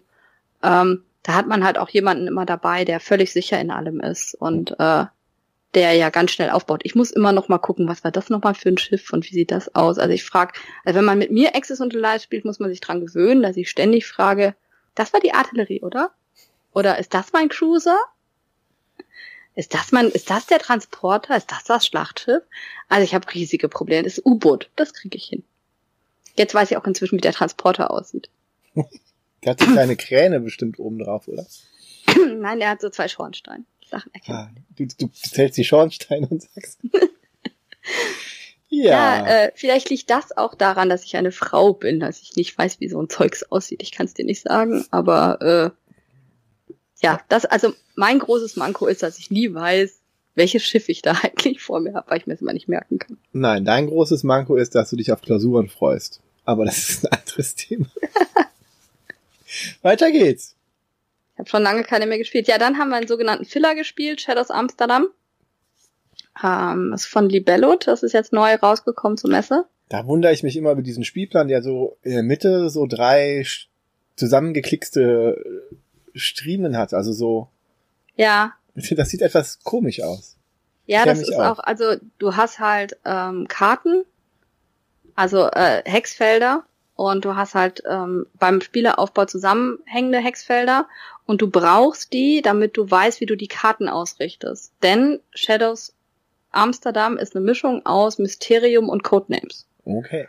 Also du hast so Hexfelder, wo so Bilder drauf sind wie ein Mysterium und du hast Codekarten, die derjenige, der erklärt, hat, wie bei Codenames, hm. ähm, auf denen dann draufsteht, was du erklären musst. Und damit du weißt, wie du die Karte auszurichten hast, gibt es diese Felder in der Mitte, damit du genau sehen kannst, ähm, wie diese Hexfeldkarte dann auch zu bestimmen ist. Hm. Und so geht das dann. Also ähm, du siehst dann, das ist irgendwie, du musst Hinweise erklären, also die müssen Hinweise finden, Du hast sechs Hinweise, drei davon müssen gefunden werden. Danach muss man zu einem Aufklärer hin, also zu jemanden.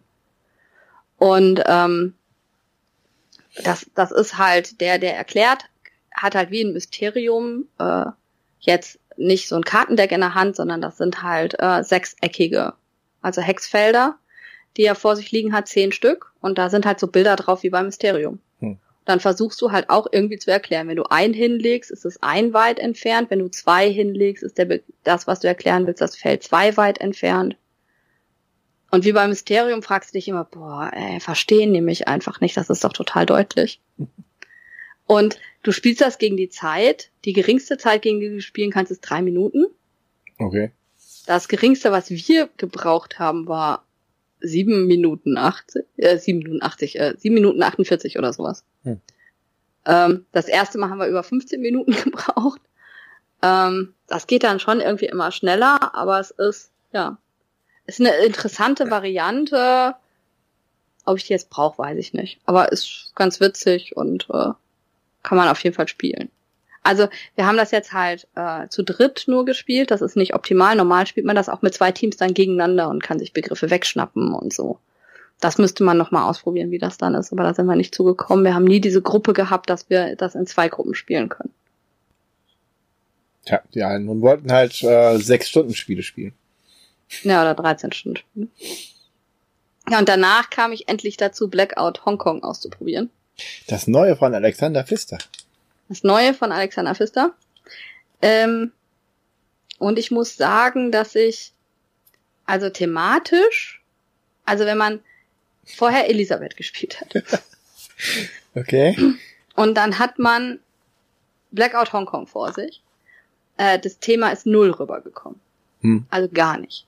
Also ich habe da gar kein Thema gespürt.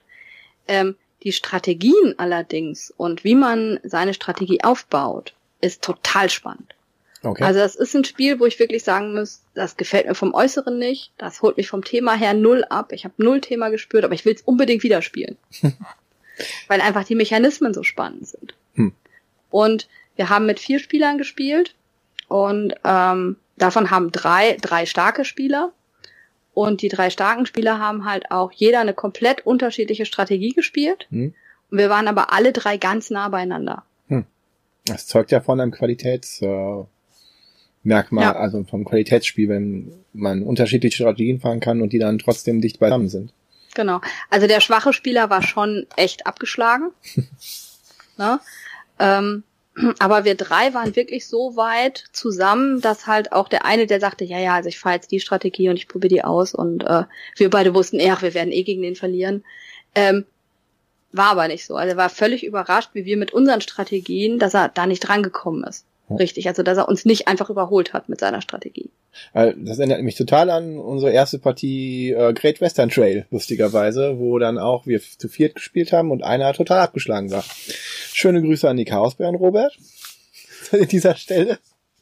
Äh, ja, das war faszinierend. Und wir haben alle auch unterschiedliche Strategien. Ich hatte die Gebäudestrategie so mehr, einer hat die Rinderzuchtstrategie gefahren und was der dritte weiß ich gar nicht mehr und die anderen auch nicht mehr.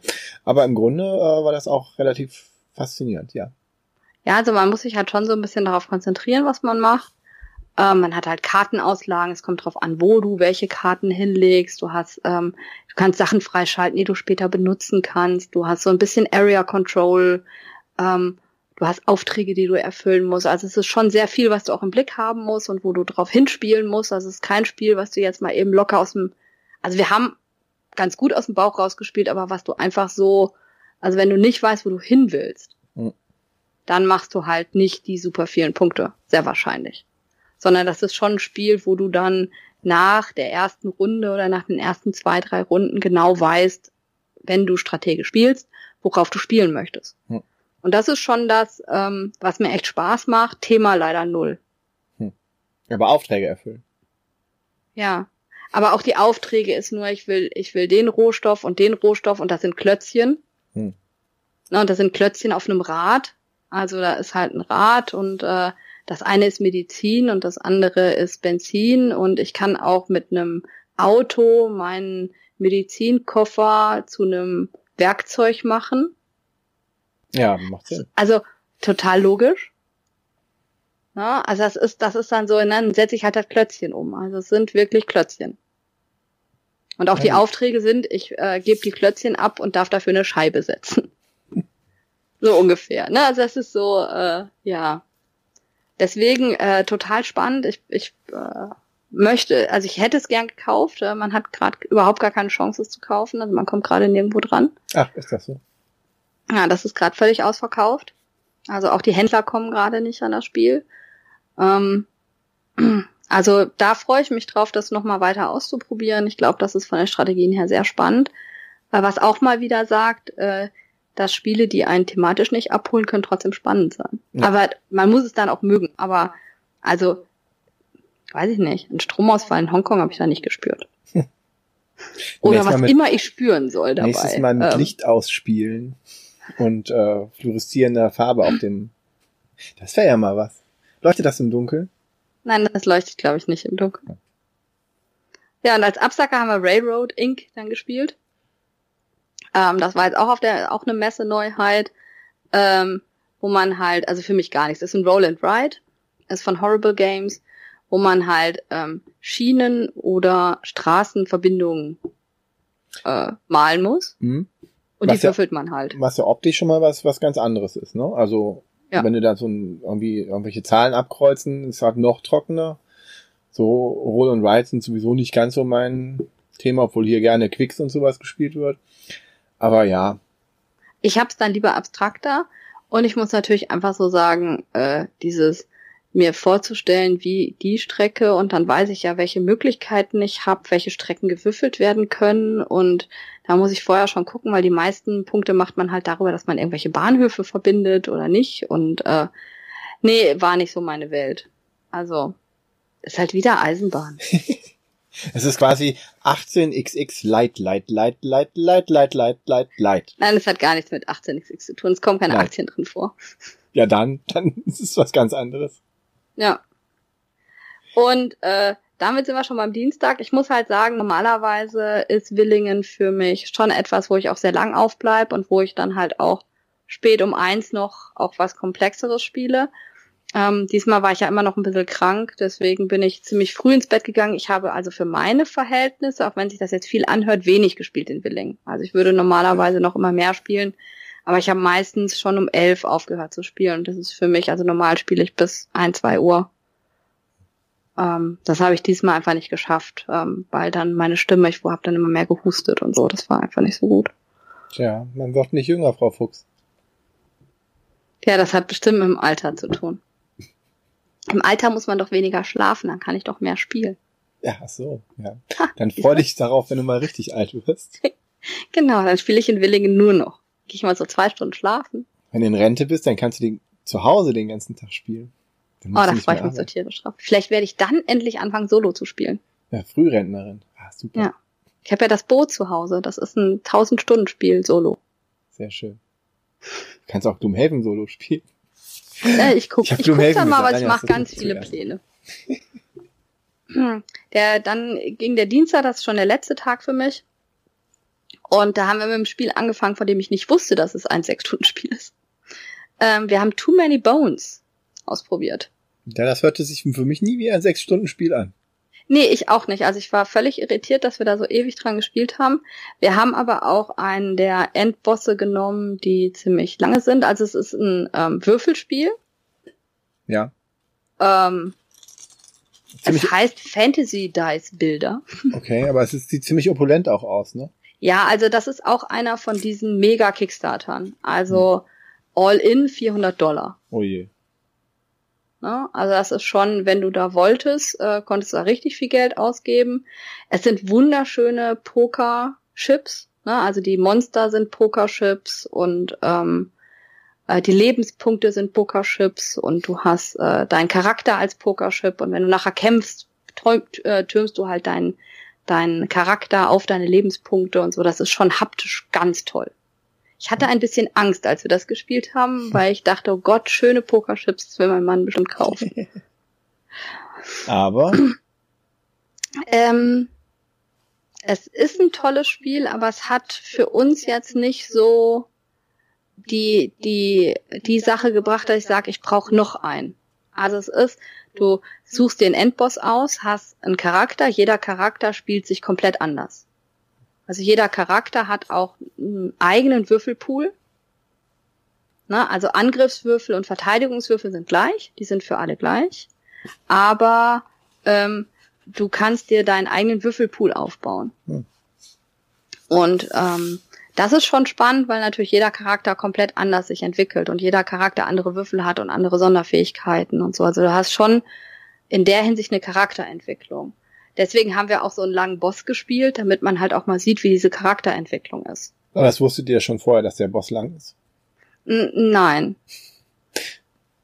Aber, aber es ist, es ist ja schon so, wenn man mit uns spielt, dann weiß man ja, dass wir Leute sind, die auch gerne fünf, sechs Stunden spielen.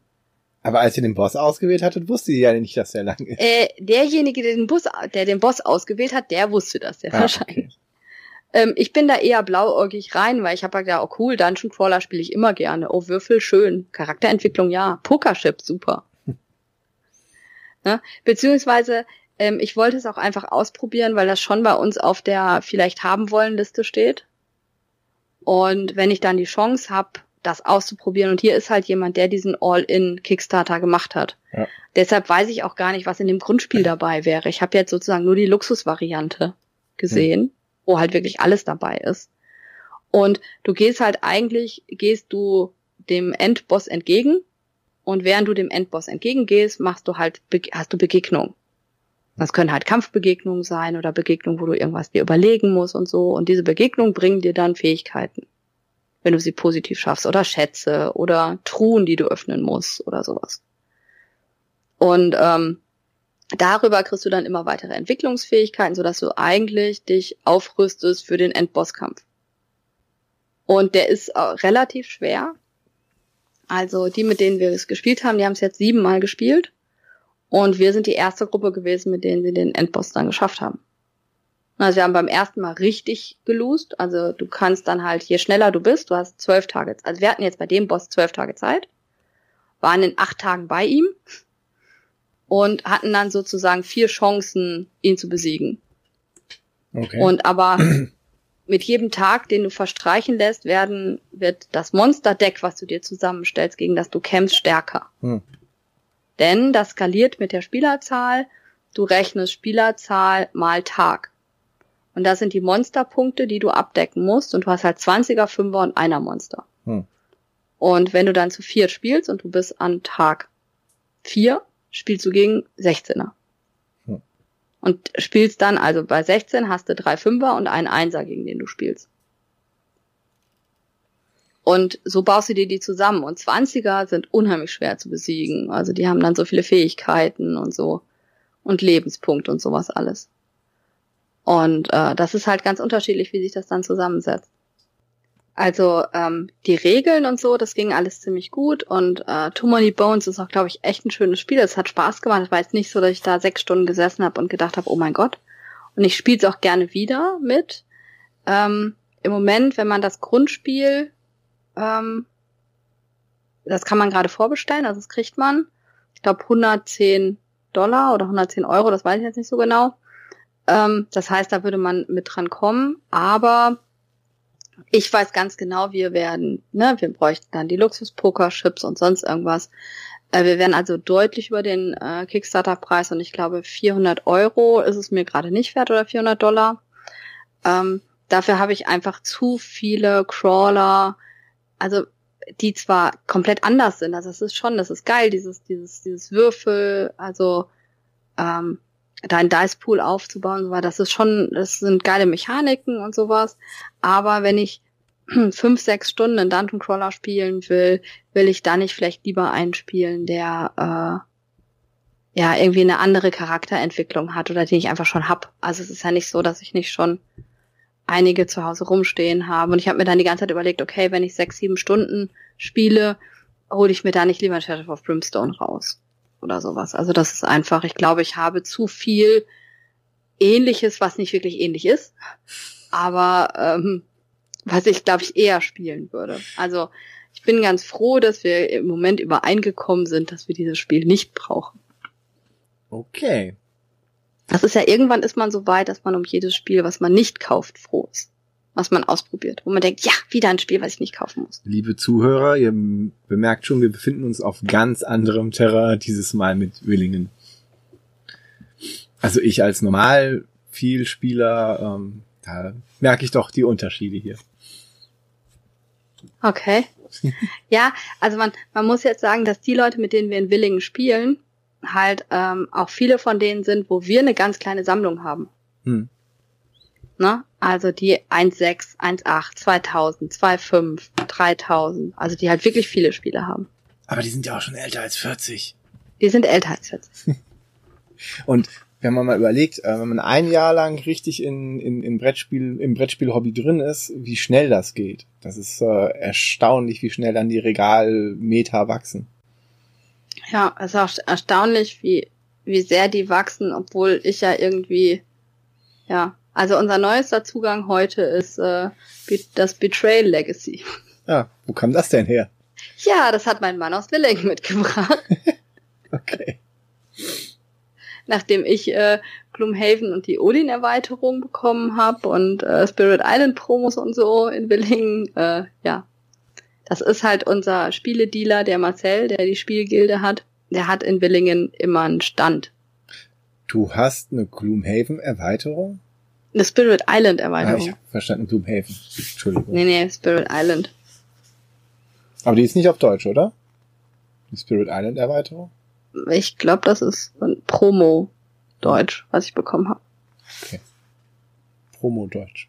Ich habe mir das noch nicht angeguckt, muss ich ganz ehrlich sagen. Ich habe das dann alles gerafft und mitgenommen und ja, das, das sind dann so Nachlieferungen, so, du hast doch bei mir ein Spirit Island gekauft, oder hast du die Promo bekommen? Ich sage, nein, ich habe keine Promo bekommen. Hab ich die Promo bekommen.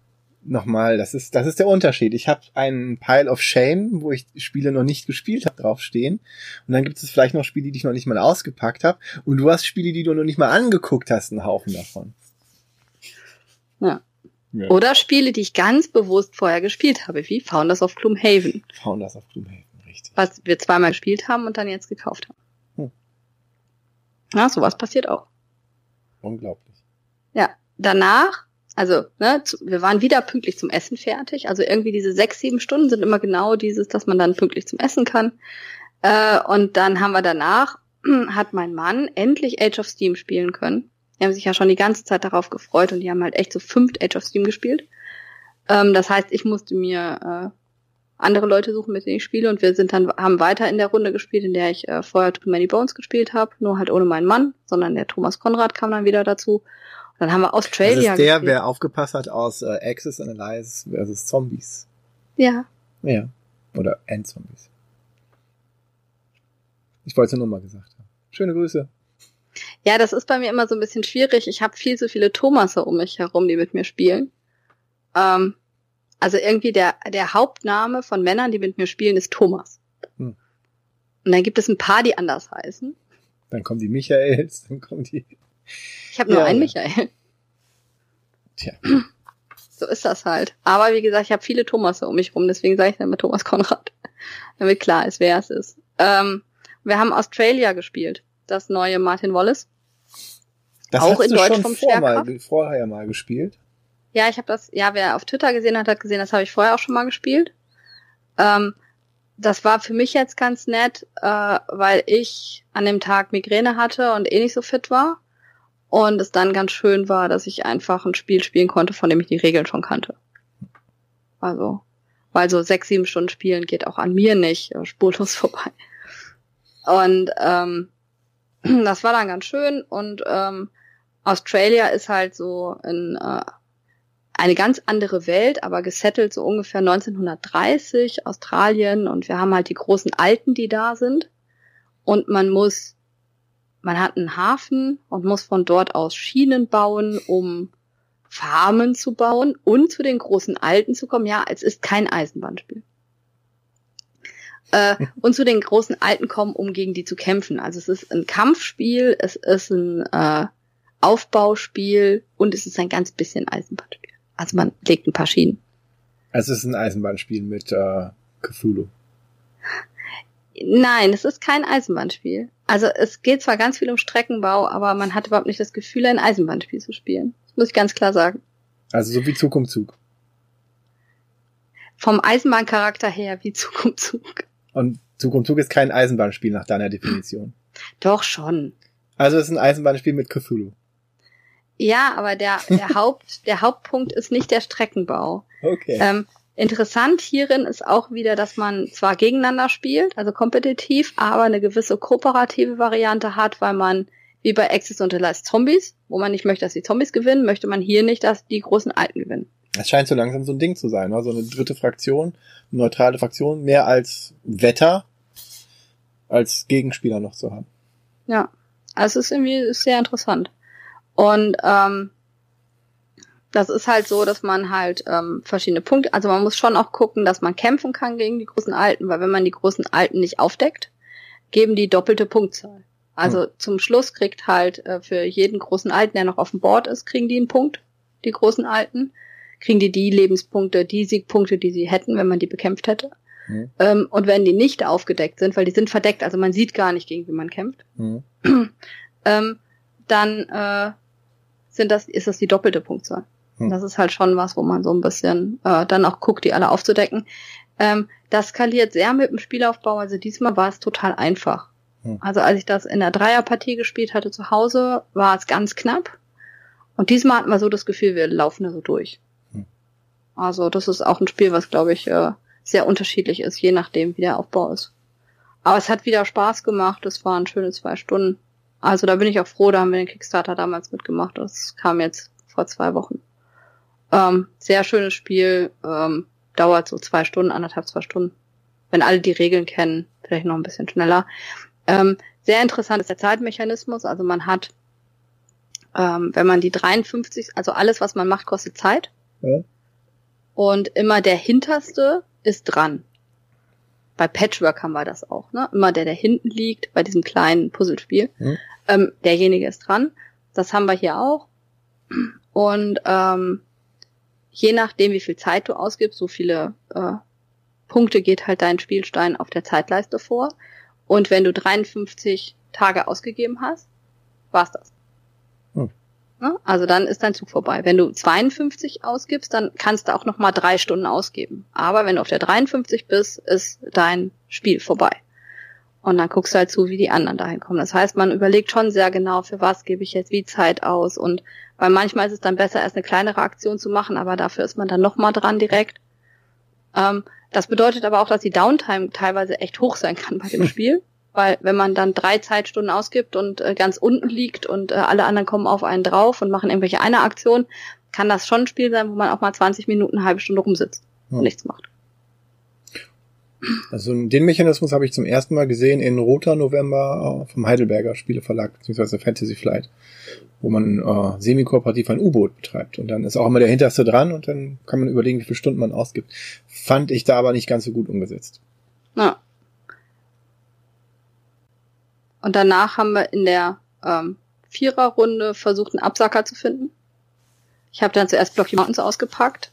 Das hat nicht gezündet. Dann haben wir Dystopia probiert. Das hat auch nicht gezündet. Und äh, dann haben wir Cryptid rausgeholt. Ähm, dauert halbe, dreiviertel Stunde. Ähm, ist halt ein Spiel, der Dirk vom Ablagestapel fand das ganz toll oder findet das ganz toll. Ähm, das ist halt, jeder hat einen Hinweis und wir suchen den äh, Yeti, also den Kryptid, ne, also irgend so ein Sagentier. Und äh, wir wissen genau, wo der ist, aber jeder von uns kennt einen Hinweis. Also irgendwie wie. Ich weiß nicht äh, genau, wo er ist. Nein, es gibt nur ein Feld, wo der ist. Ja. Aber jeder hat nur einen Hinweis, ja. wo er ist. Und nur zusammen findet man das dann. Aber das ist was anderes. Also es gibt ein, ein leichtes Euro, das heißt Tobago, mhm. wo man Schätze findet und diese Schätze bestimmt man auch durch solche Hinweise. Aber da weiß man nie, wo der Schatz liegt, sondern der Schatz bestimmt sich durch die Karten, die man legt. Ah. Hier weiß man genau von Anfang an, rein theoretisch, wo er ist. Es gibt nur eine Möglichkeit. Und das ist halt irgendwie eins neben dem Berg. Ne? Also ein Feld, das ist dann im Berg oder neben den Bergen. Oder ähm, äh, im Tierpark oder irgendwie sowas. Ne? Also das sind halt und alle vier Hinweise zusammen bringen dann das eine Feld, wo es sein kann. Und man versucht halt durch Fragen, also man muss dann die anderen fragen, kann es hier sein?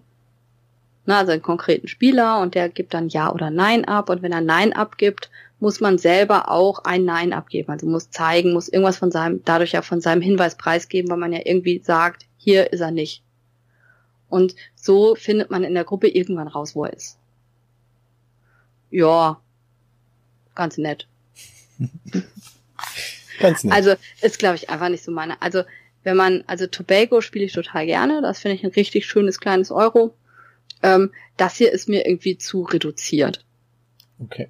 Das ist mir zu wenig. Muss man vielleicht aber auch zwei, dreimal spielen, aber es war jetzt nicht so, wo ich gesagt habe, ich werde es nochmal spielen. Und damit ging Willingen für mich zu Ende. Mein Gott, jetzt haben wir so lange darüber geredet und äh, der Bär ist wieder nicht zum Zug gekommen. zum Zug, ja. Zugspiele. Nein, war der okay. Wir wussten das ja alle. Aber also ich, ich würde sagen, ähm, ich habe mir ja früher nie gedacht, dass mir so ein Brettspielurlaub Spaß macht. Ähm, es ist total anstrengend. Also es ist jetzt kein Erholungsurlaub, nachdem man irgendwie nach Hause kommt und denkt so, oh ja, schön. Hättest ähm, mal das Spa benutzt. Ja, aber dann hätte ich ja weniger gespielt. Ja. Man muss ja Kosten-Nutzen-Abrechnung. Also wir halten fest, dass es schon also gerade für einige Zuhörer eine ganz andere Welt, also so ein ganz anderes Niveau, wie man Brettspiele in seinem Leben überhaupt verankert hat. Wenn man äh, sagt, ich fahre nach Winningen und mache Brettspielurlaub. Das ist schon, die meisten Leute äh, würden uns für verrückt erklären, wenn wir sagen, wir spielen gerne acht Stunden Twilight Imperium, Elisabeth oder sonst irgendwas, ne? Und das noch fünf Tage hintereinander. Und das noch fünf Tage hintereinander. Aber, aber man muss ja auch sagen, dass da ja ganz viele äh, Leute auch sind, die dann halt wirklich zehn Spiele in der Zeit spielen. Hm. Ne? Also die dann halt jetzt, äh, es ist ja nicht so, dass alle da komplexe Spiele spielen, sondern da wird ja durch die Bank weg alles gespielt. Und es sind da auch Leute, die auch teilweise in der Brettspielszene auch verankert sind, mit selber einen Verlag haben oder Autoren. Autoren so oder so, ja, ja genau. die sind also auch da. Das ist dann schon äh, was anderes. Ja, das ist klar. Um nochmal festzuhalten, bei Fuchs und Bär, wer hier der wirkliche Expertisen-Nerd ist. Und ich bin ein ganz kleines Licht. Aber ja. das ist, das ist schon spannend, also weil es halt auch einfach ähm, die Leute, die du triffst und mit, mit wem du redest und ähm, ja, das ist immer wieder schön. Also wer da Bock drauf hat, sollte schon versuchen, in so in so äh, Urlaube reinzukommen. Also wer da Lust drauf hat. Wenn man ein also das, das, so als Hobby hat, ja. Ich meine, das ist ja auch die Idee, aus dem mein Karnevalswochenende entstanden ist. Also ich mache über Karneval spielen wir immer bei uns an der Mosel. Und ähm, das ist halt auch eher auf Vielspielerniveau. Und wir sind dann auch so 30, 35 Leute, die dann vier Tage lang spielen. Auch von neun Uhr morgens an bis nachts. Das ist eigentlich auch aus dieser Willingen-Idee mit entstanden. Das ist halt auch immer dann länger geworden und größer geworden und ähm, das macht schon Spaß. Hm. Aber das ist natürlich, also ich habe das ja immer, dass so meine Schüler, also die Jugendlichen dann sowas mal mitmachen weil sie sich das dann natürlich auch leisten können, äh, weil du musst ja dann bei mir kein, also die müssen ja dann kein Hotel oder so zahlen. Und ähm, die sagen am Anfang meistens so, ja, ich komme mal einen Tag und sind dann ganz überrascht, wenn sie dann nachher vier Tage kommen, ne? Hm. weil es ihnen so viel Spaß macht, die ganze Zeit zu spielen. Also wenn man die Chance hat, in sowas reinzuschnuppern, soll man das einfach mal probieren, wenn man da Lust drauf hat. Aber ich kann auch ganz genau gut verstehen, wenn Leute sagen, ich spiele doch nicht den ganzen Tag, äh, habe ich vor vier Jahren auch gesagt. Hm. Ja. Aber man wird älter und weiser. Immer. Weiser weiß ich nicht. Ich weiß nicht, ob es weiser ist, so viele Tage zu spielen. Aber ja. Das weiß keiner. Ja, weise ist es auf jeden Fall zu schauen, was die großen Autoren machen. Zum Beispiel der Begründer des ganzen Sammelkartenspiels. Richard Garfield, der Magic geschaffen hat. Und direkt danach Netrunner und direkt danach Vampire The Eternal Struggle. Und danach kam ganz viele, eine Welle von Sammelkartenspielen. Über 30 Jahre später, 20 Jahre später, 95, 20 Jahre später, über 20 Jahre später. Ihr seht das jetzt nicht, aber er rechnet mit seinen Händen. Über 20 Jahre, Leute, die mich kennen, wissen das. Über 20 Jahre später hat Richard Garfield wieder zugeschlagen und äh, uns ein Spiel in Kooperation mit Fantasy Flight und Asmodee gebracht, namens Keyforge, was eins unserer, haben wir heute Double Feature, was eins unserer Hauptthemen ist, zu dem ich jetzt super gekonnt übergeleitet habe. Ich bin so stolz auf mich unglaublich. Das war ja auch eine der Messehöhepunkte. Ne? Also Keyforge wurde ja auf der Messe überall beworben. Aber es war nicht zu kaufen auf der Messe. Nee. Weil das erste Release-Datum war erst äh, Donnerstag, glaube ich. Donnerstag vor Willingen. ja. Also es hatten einige auch Key Keyforge dabei, muss ich sagen. Also Keyforge ist auch gespielt worden. Mhm, ja, kann ich mir gut vorstellen. Ähm, ja, was ist Keyforge? Das, was äh, das so bedeutend oder so durch den durch die Hype-Welle getrieben hat, ist, dass es ein Unique Game ist. Das bedeutet, wir haben ein Spiel mit einem Deck von Karten, 36 Karten, und jedes Deck, was man auf der Welt kaufen kann für einen Zehner, das ist einzigartig. Keiner auf der Welt hat ein gleiches Deck, dieses gleiche Deck, was man kauft. Und man darf es auch nicht verändern. Und es ist zusammengebaut wie ein typisches Richard Garfield Sammelkartenspiel, nur dass man dass man es halt nicht verändert.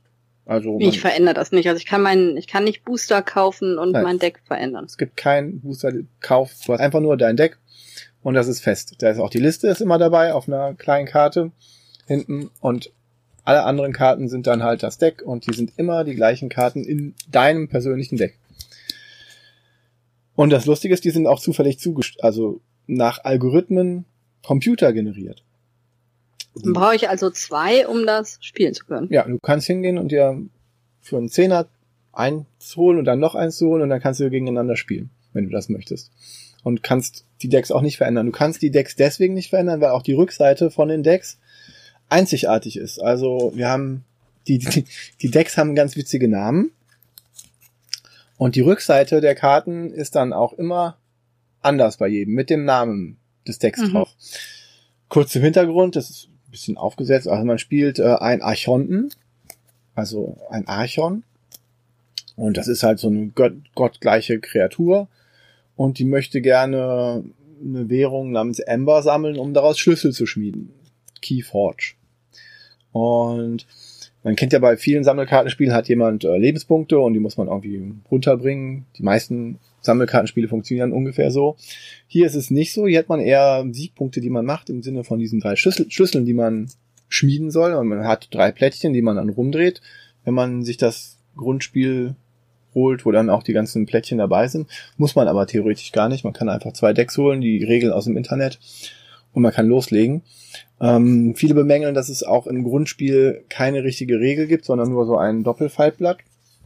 Das reicht aber auch zum, um den Einstieg halt zu finden. Genaue Regelfragen muss man dann auch tatsächlich nachgucken. Ich musste einmal irgendwie nochmal ein Schlüsselwort nachgucken. Ähm, ja, aber im Grunde reicht das zum Spielen, diese Schnellstartregeln. In dem Grundspiel, was es auch noch gibt, neben den einzelnen Decks, sind zwei einzigartige Decks dabei und zwei Decks, die immer gleich sind. Und also die spielt man dann, soll man zur Einführung dann spielen, mhm. weil die ein bisschen ausgeglichener sind. Kann man dann auch mit den anderen natürlich spielen.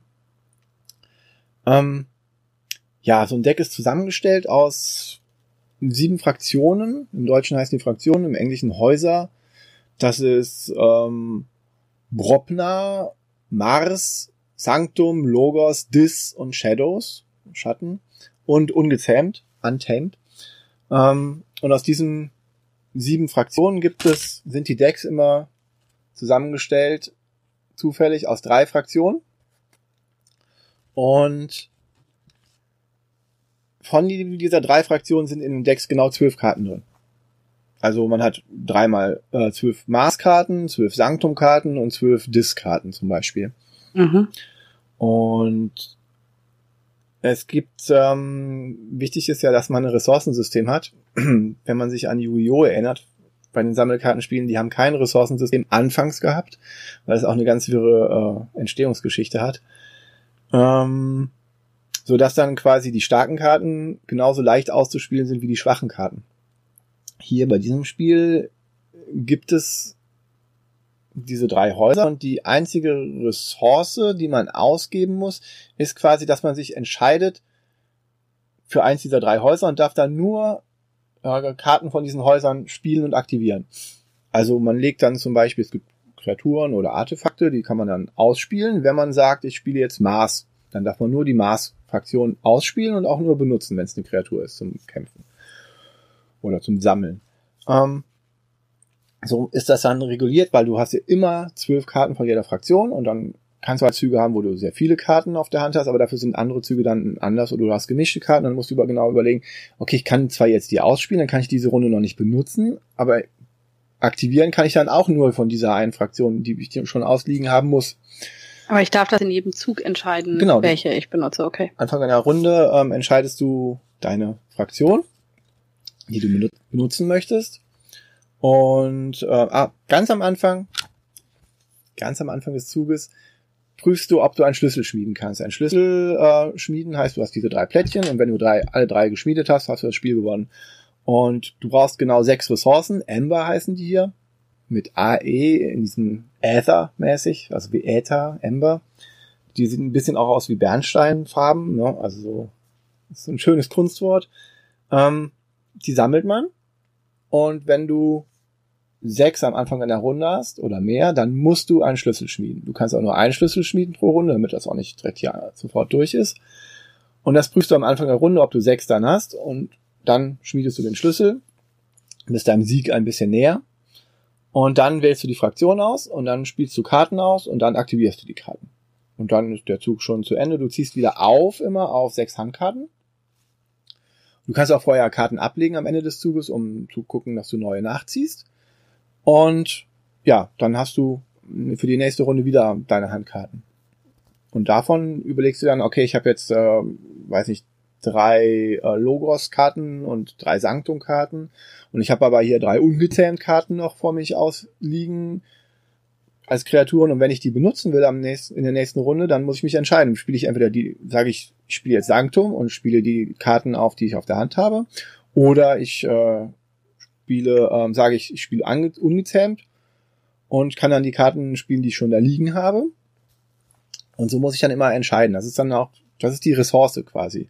Karten können, wenn man die ausspielt, einen Bonus von diesem Amber geben. Also es gibt Karten, die sind halt vielleicht schwächer oder vielleicht ist das so gewollt. Die geben dann ein, selten auch mal zwei Ember sofort einfach die Währung, die man halt auch zum Schlüsselschmieden braucht.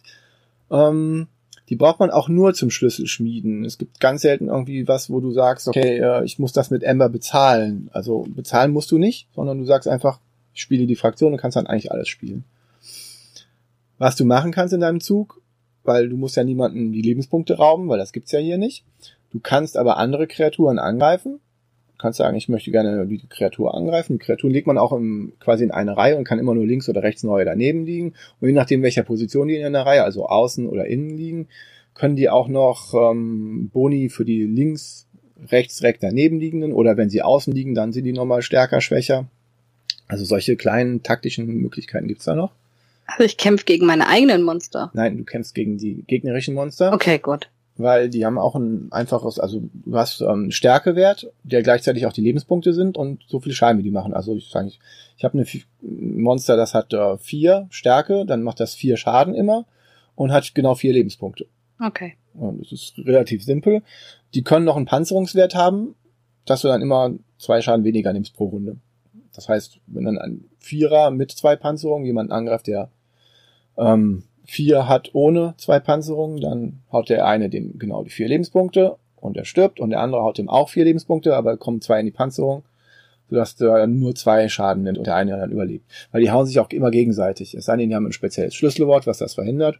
Aber wenn ich sage, ich, mein Monster greift dein Monster an, dann haut das immer, hauen die sich gegenseitig einmal ihre, ihren Schadenswert um die Ohren und dann stirbt eins. Es gibt dann auch noch Schlüsselwörter wie, du musst das zweimal angreifen, beim ersten Mal wird der Schaden nämlich negiert. Und äh, dann gibt es so Sachen wie, äh, ich schlage, aber du darfst mich nicht zurückschlagen. Oder wenn, wenn du außen liegst, dann hast du mehr Leben. Also es gibt schon so taktische Finessen. Es ist ein bisschen leichter von den Regeln her als Magic oder von mir ist auch leichter noch als Hearthstone anfangs. Ähm, du willst halt andere Monster angreifen, damit die ihre Spezialfähigkeit nicht mehr benutzen können, weil sonst hast ja, warum soll ich Monster überhaupt angreifen? Du willst einerseits verhindern, dass die das zu stark werden, dass der Gegner zu viel Monster da hat, die sich gegenseitig Synergien geben, das gibt's ja auch. Und denn was du mit dem Monster auch noch machen kannst, ist, dass du neben angreifen kannst du mit dem Monster einfach sammeln gehen. Ernten heißt das hier. Das heißt, dass du ähm, diese Ressource sammelst. Also du sagst hier, das Monster geht sammeln und dann kriegst du eine Ressource in deinen Pool. Mhm. Einige Monster können auch noch, ähm, dann so, da steht dann drauf, wenn du sammeln gehst, dann kannst du noch ähm, das äh, diese Ressource vom Gegner nehmen, anstatt irgendwo her. Mhm. Und solche, also gibt einige Fraktionen, die sind auch dann, diese Fraktionen, die haben dann unterschiedliche Schwerpunkte. Der eine zieht besser Karten, der andere verstärkt sich mehr, der andere hat die besseren Monster, der dritte lässt eher die Hand vom Gegner abwerfen, also Karten abwerfen oder macht direkt Schaden, dass du nicht erst Monster ausspielen musst. Also es gibt dann vieles Bekannte aus Magic und es ist super spannend zu sehen, was denn der Erfinder von Magic 20 Jahre später ähm, aus seiner grundsätzlichen Idee gemacht hat. Dieses Sammeln gehen von Ember zum Beispiel, dass du ein Monster entweder zum Kämpfen oder zum Sammeln benutzen kannst, finde ich zum Beispiel erinnert mich total stark an Vampires Eternal Struggle, wo du halt auch ähm, Vampire Blut, Blut holen gehst als Aktion. Und ja, du hast auch wieder dieses 90 äh, Grad zur Seite drehen, was man ja Tappen nennt seit Magic und was mal geschützt war und jeder hatte deswegen sein anderes Schlüsselwort dafür. Und er darf in dem Keyforge auch nicht tappen sagen, weil das ist immer noch von Magic ähm, geschützt. Deswegen, ich glaube ich, erschöpfen, erschöpfen. Das ist ja das, was man meistens nutzt. Genau, Exhausten. Genau, genau, genau. Tappen ist ja eigentlich für anzapfen eigentlich oder so. Ja, das ist so ein, so ein Multiwort, ne, so wie Put. Ja, und dann äh, lässt man, tritt man mit seinem Deck gegen das Deck eines anderen an. Es gibt auch noch so ganz verrückte äh, Dinge wie, ganz spezielle Monster, dass man die, äh, die Horsemen hat, also die äh, apokalyptischen Reiter, Krieg, Tod, Hungersnot. Und wenn du einen drin hast, dann hast du automatisch auch die anderen drei drin. Und die sind halt untereinander haben die eine starke Synergie. Und dann stellt sich natürlich die Frage, also hat man auf eBay jetzt diese Decks gesehen, teilweise, die gehen dann für 1000 Dollar. Also es gibt also verrückte Leute, die zahlen 1000 okay. Dollar für so ein Deck mit Horseman drin, also mit klar, erstmal die englischsprachigen, es auch auf Deutsch komplett lokalisiert, dann heißt es die apokalyptischen Reiter. Ähm, und es gibt wohl auch die Möglichkeit, dass du zweimal vier Reiter drin haben kannst und die Decks, die sind dann jenseits von Gut und Böse. Aber Okay, das heißt, die bereiten hier auch ein Ligenspielen oder sowas ja wahrscheinlich vor, ne? Also dass man halt jetzt wirklich in Turnieren gegeneinander ankämpft. Genau, du hast ein Turnier, du hast verschiedene Formate im, Turnier von, von den Turnieren. Einerseits, dass du dir wirklich ein, eine frische Packung holst oder zwei frische Packungen und dann ähm, wählst du ein Deck davon aus und spielst dann das ganze Turnier damit. Oder so Sachen wie ähm, zwei Decks und du, ähm, wenn du mit jedem einmal verloren hast, dann bist du raus aus dem Turnier. Solche Formate habe ich gesehen, äh, auch offiziell unterstützt. Und dann gibt es natürlich das Format, wo du mit deinem eigenen Lieblings äh, einzigartigen Deck gegen andere spielst. Die haben auch so ein bisschen, gibt's halt so Sachen, weiß ich nicht, wenn du Artefakte hast, es gibt halt eine Fraktion, die hat dann Karten drin, zerstöre das Artefakt. Und wenn jemand mit vielen Artefakten spielt, dann äh, ist das halt besser äh, gegen ein Deck, was dann halt auch gut mit Artefakten umgehen kann, weil die können halt Boni bieten, die du sonst nicht wegbekommst. Oder generell viele Kreaturen haben, ist gut, aber es gibt dann auch Karten wie bei Magic heißt das Zorn Gottes, äh, bei Yu-Gi-Oh! Äh, schwarzes Loch, wo dann alle Monster einfach weggehen. Also spielst eine Karte und alle Monster mhm. sind weg. Also solche, solche Kombos und sowas gibt's dann auch, dass man halt sagt, okay, dieses eine Deck scheint stärker zu sein gegen Kreaturen, das andere Deck hat halt selber viele Kreaturen. Ja. Hm. Jetzt stellt sich natürlich die Frage, wenn es halt sowas gibt wie diese Horseman-Decks, die halt viel stärker sind, auch von den Synergien her, ähm, was machen die da mit dem Balancing? Weil du darfst dein Deck ja nicht verändern. Du musst auch keine Karte gebannt. Ja. Also, und die haben ein System entwickelt, sich ausgedacht, mal gucken, ob sich das dann wirklich auszahlt, aber äh, es gibt äh, sogenannte Chains, Ketten. Das heißt, man hat einen, einen Marker, also sind bei dem Grundspiel dann dabei, wenn man sich die, die holt, dann hat man so einen, so einen Marker. Da kann man dann ähm, quasi sind das äh, Mali, also das Gegenteil mhm. von Boni. Äh, wenn du eine Kette hast, wenn, es gibt sogar Karten, wo das draufsteht, wo dann sagt, okay, du zerstöre diese Kreatur, nimm dir zwei Ketten. Und dann hast du einen Marker, wo du dann äh, den Kettenanzeiger immer höher setzt. Und sobald du dann eine Kette schon hast, dann hast du am Ende des Zuges nur noch äh, fünf Handkarten statt sechs. Und das mhm. ist halt schon ein Unterschied, weil da, du kannst theoretisch ja alle Karten ausspielen, aber wenn du dann nicht erstmal die die Auswahl hast an Karten, dann wird's ähm, schwieriger für dich ne, zu spielen. Und was die machen wollen, so wie ich das verstanden habe, in den Ligen, wenn du besonders gute Decks hast, die werden dann je nach Karten einmal gerankt. Also wenn sich rausstellt, Kartenkombis sind, sagen wir mal, zwei Ketten wert, wenn du die beiden Karten in deinem Deck hast. Wenn du ähm, diese Decks selber in Turnieren spielst, dann werden die Decks halt und die immer nur gewinnen dann werden die automatisch dann auch, ähm, kriegen die automatisch auch Ketten. Und wenn du dann einen gewissen Wert unterschreitest, dann hast du erstmal minus eine Handkarte, minus zwei Handkarten, minus drei Handkarten und minus vier Handkarten. Das bedeutet, dass du nur noch mit zwei Handkarten spielst. Wenn dein Deck okay. so gut ist. Und das ist, äh, ja. Das hört sich aber auch irgendwie künstlich dann, äh, ich versuche, einen, einen Malus, der da ist, wieder gut zu machen. Also ich, also für, für mich ist das jetzt ja Sammelkartenspiel und so ist ja eine Welt, in der ich mich null auskenne. Hm. Ähm, für, für mich hört sich das dann so an, ich habe hier einen Algorithmus und damit sind die Decks zusammengestellt und dann kommt halt raus, dass es äh, halt Decks gibt, weil eigentlich mache ich diesen Computeralgorithmus ja, um alle ähnlich stark rauszubringen. Haben die hier so nicht gemacht, also extra so nicht gemacht. Also es gibt Decks, die sind stärker als andere. Generell haben die halt alle ein gewisses Level, aber es sticht natürlich immer irgendwelche Killer-Kombos raus.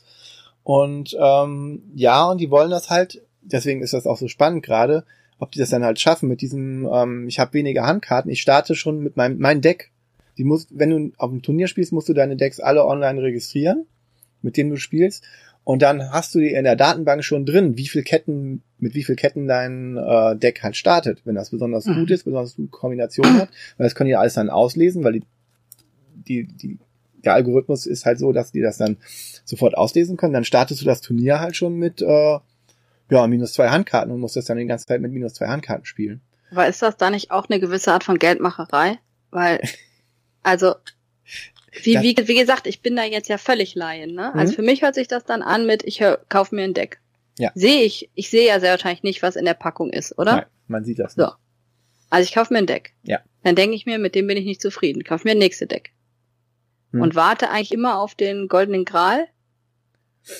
Ähm, also Decks? generell ist dieses, dieses, diese Sache von wegen ist das Geldmacherei mit diesen Boosterpackungen ist ja sowieso eine ganz andere Diskussion, die wir an einer anderen Stelle gerne mal führen können. Ähm, in diesem Fall ist es so, dass du dir halt für 10 Euro ein Deck holst und du kannst jetzt entweder überlegen, okay, dieses Deck ähm, möchte ich lernen, wie ich das spiele. Ja?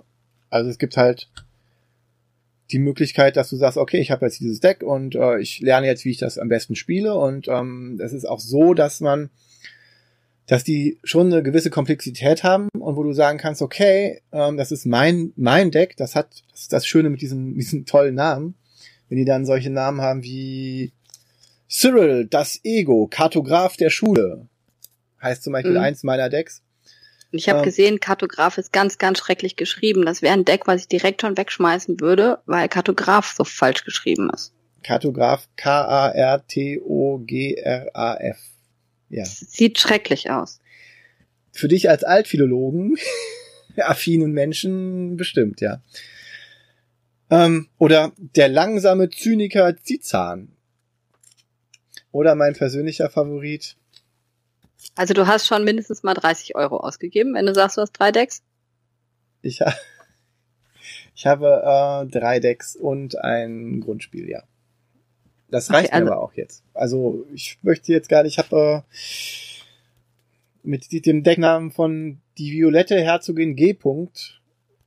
Also ich hab Jetzt das, geht's nicht mehr besser. Also ja, wahrscheinlich geht's besser. Es geht, ganz böse Sache ist ja auch, dass es ein, also dieser Algorithmus erzeugt auch im Englischen Kombination von Wörtern, die mm, zwiedeutig sind. Und da gab es ja auch schon so ein bisschen was durch die durch die Medien gegeistert ist, weiß ich nicht, uh, The Emperor Who Pays for Boys. Ganz berühmtes mhm. Beispiel. Ne? Das ist, ähm, solche werden bei Turnieren dann gesperrt. Also die darf man dann auf offiziellen Turnieren nicht mehr spielen. Allein nur wegen dem Namen, nicht weil das Deck irgendwie besonders stark oder schwach wäre. Und ähm, die haben gesagt, okay, wenn ihr uns das dann schickt, dann kriegt ihr zwei neue Decks zurückgeschickt. Okay. Und in der ersten Auflage ist das halt äh, wohl noch häufiger, bevor die den Algorithmus jetzt anpassen für die für die nächsten kommenden Produktionsphasen. Was natürlich auch ganz spannend ist, ne? Denn wenn da eine besonders krude Kombination rauskommt, die besonders anrüchig ist oder sowas, ich weiß nicht, ob dann Sammler, weil das wird es nie wieder so geben, weil der Algorithmus wird immer wieder weiter verfeinert werden. Das ist schon äh, weiß ich nicht, ob es da nicht irgendwelche komischen Sammler gibt, die dann genau solche Decks äh, aufspüren wollen und nur sowas wegen dem Namen machen. Ich kann es mir vorstellen, es ist mir völlig fremd. Es ist auch, es ist, das, das Spannende ist, es ist ja, das ist ja ganz neu.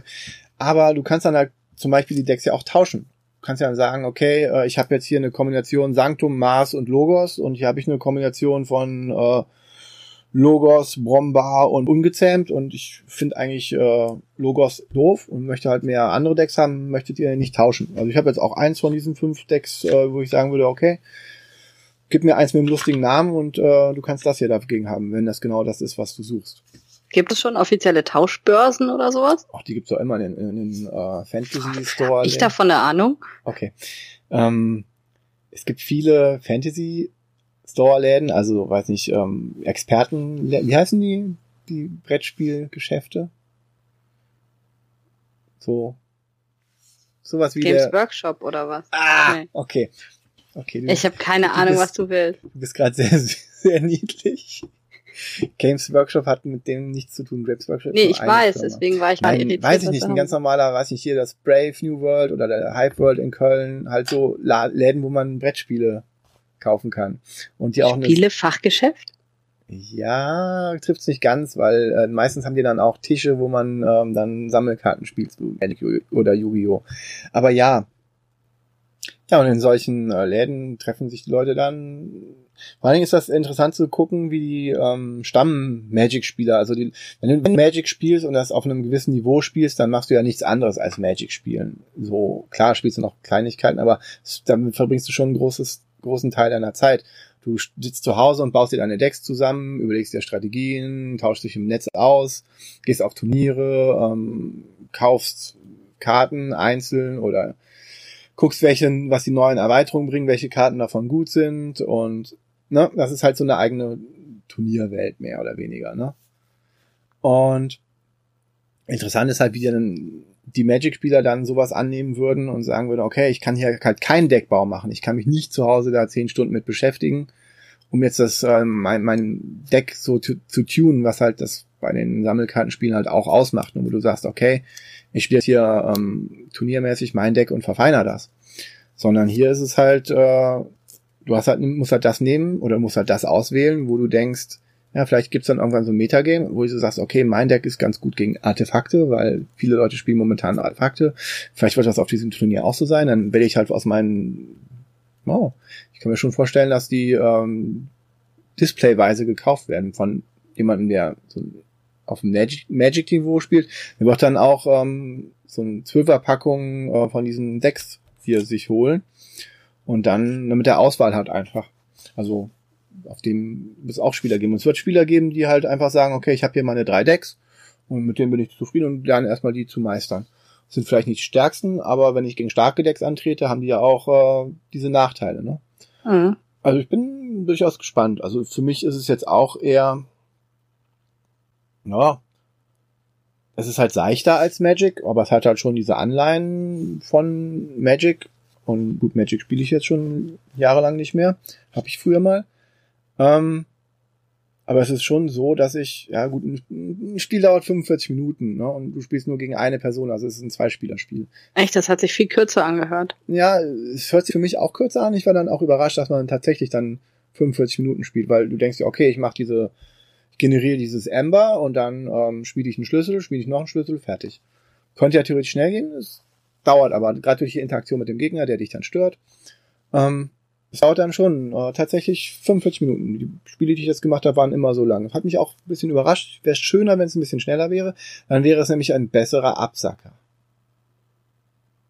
Ja, aber 45 Minuten spielt man doch meistens als Absacker. Mann, Absacker, Dice Ford passt da perfekt zu, denn auch da spielt man 45 Minuten. Guck mal, als wenn die sich irgendwie abgesprochen hätten. Ja, wir sind so gut.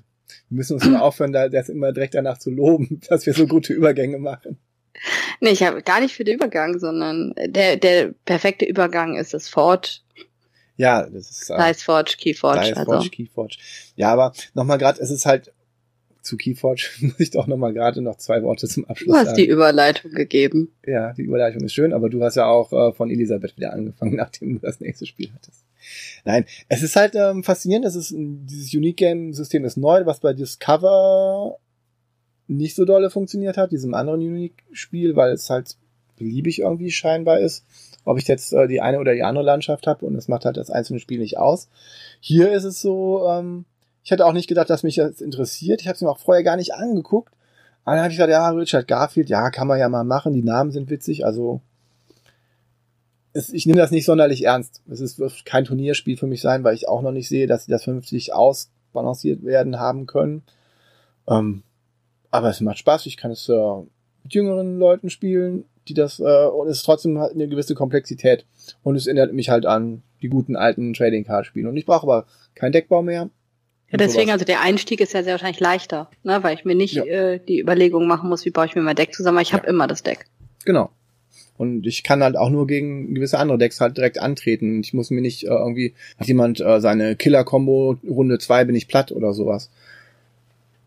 Gut, äh, man muss halt, ach, das ist ein ganz anderes Thema, wenn ich jetzt mit Magic anfangen wieder würde. Bei sowas ist natürlich immer, in welchem, in welchem ähm, Turnierformat du da spielst. Aber ja, das ist halt relativ nett, seicht, das ist gestreamlined. Es fühlt sich wie ein gestreamlinedes äh, Magic an. Ne? Also und die, die Killer-Kombos nach dem Motto, oh, wir können die eh nicht rausnehmen, deswegen balancieren wir das anders. Insofern, ja, ob das klappt, wir werden sehen. Es ist auf jeden Fall eine spannende Zeit mal wieder und Ich bin mit meinen vier Decks äh, vollkommen zufrieden und habe eins zu vertauschen, wer möchte. Also, wer ein Keyforge-Deck tauschen möchte, meldet sich bitte beim Yellow Geek Bear. Soll ich mal den Namen von dem sagen? Warte. Ich das keinen besonders lustigen Namen. Weiß ich nicht. Der behende Mondschein-Dano heißt mein Deck. Das Und sind ja total dumme Namen, ne? Teilweise ja. Broppener, Sanctum und Schatten. Man sieht, dass er das tauschen möchte, weil er hat nicht gesleeved. Ja, das stimmt. Muss ich ja da nicht sleeven. Die anderen habe ich tatsächlich gesleeved. Also in Kartenhüllen gesteckt. Ja, das ist Wer hat Keyforge. übersetzt? Meinst du nicht, dass die Leute, die uns hören, verstehen, was gesleeved heißt? Inzwischen. ja, man wächst mit uns, ne? Wenn man jetzt bei Willingen angekommen ist, Weiß man auch, was gesleeved heißt. ja, wartet man ab die äh, Doppelfolge über Sammelkartenspiele. Ich, ich bin echt gespannt. Da bin ich, da werde ich auf jeden Fall mal weniger reden, weil ich gar keine Ahnung davon habe. Ja, das wird spannend sein. Nicht für dich, aber für alle anderen. Äh, wir haben in Willingen jetzt, um da nochmal zurückzukommen, die nächste Ebene äh, gehabt. Too Many Bones wurde nur auf der Tischdecke gespielt. Da haben wir dann noch nicht mal den normalen Tisch drunter gehabt, sondern wurde dann schon geguckt, dass die Tischdecke drunter ist. Auch interessant. Mir fällt mal Ja. auf, ich weiß, was mir da immer noch auffällt, traurigerweise. Ich habe den hervorragenden, super tollen Steff Krimi Master auf der Spiel getroffen. Und ich habe hier einen Reikhold stehen und ich habe keine Promokarte auf seiner Tischdecke. Traurig, oder? Sehr traurig. Hast du ihn nicht gefragt, ob er dir eine schickt? Ich war so beeindruckt von seiner Person, deswegen äh, habe ich äh, das ganz vergessen. Hm. Schöne Dann müssen wir ihn Grüße. doch einfach mal fragen. Ja, ja, ja. Müssen wir aber jetzt nicht hier öffentlich machen. Schöne Grüße. Das ist unglaublich. Also Diceforge. ähm, warum ist Diceforge für mich ein Absacker? Sage ich mal direkt, bevor ich es erkläre. Ähm, es wäre mir zu seicht, um es nicht als Absacker zu spielen. Es ist aber nur ein Absacker, wenn alle die Regeln kennen. Das ist ganz klar. Also es kann kein Absacker sein, den man erklären muss. Ansonsten hat der mit 45 Minuten für mich eine perfekte Absackerlänge, weil das ist so dieses, ähm, oft hat man eine Stunde noch Zeit und was spielt man dann noch? Ne? Und Ja. entweder spiele ich halt äh, mehrere Partien von einem kleinen Spiel oder ich spiele halt dann sowas in diesem Niveau. Und ähm, Diceforge ist von Libellum bzw. Asmodee. Und hier muss man sagen, dass Asmodee in der Zweitauflage die Regel richtig verbessert hat, weil die Regel ist zum ersten Mal nicht so gut geschrieben. Das ist eine ganz kurze Regel, also viel kann man gar nicht falsch machen, aber Asmodee hat die richtig verbessert. Also da hat man, da ist eine Zweitauflage mal mit einer verbesserten Regel rausgekommen, die eine deutliche Verbesserung gibt. Und man kann die sich runterladen, also für die, die andere Versionen haben. Ähm, Das ist auch nicht so häufig, dass man sowas hört, ne? Ich habe, ähm, was war das? Der der Codenames, äh, der Codenames Konkurrent Decrypto soll ja auch Mhm. nicht so dolle Regeln haben. Und wenn die das hinbekommen, dass sie die Regeln auch in der zweiten Auflage auch verbessern?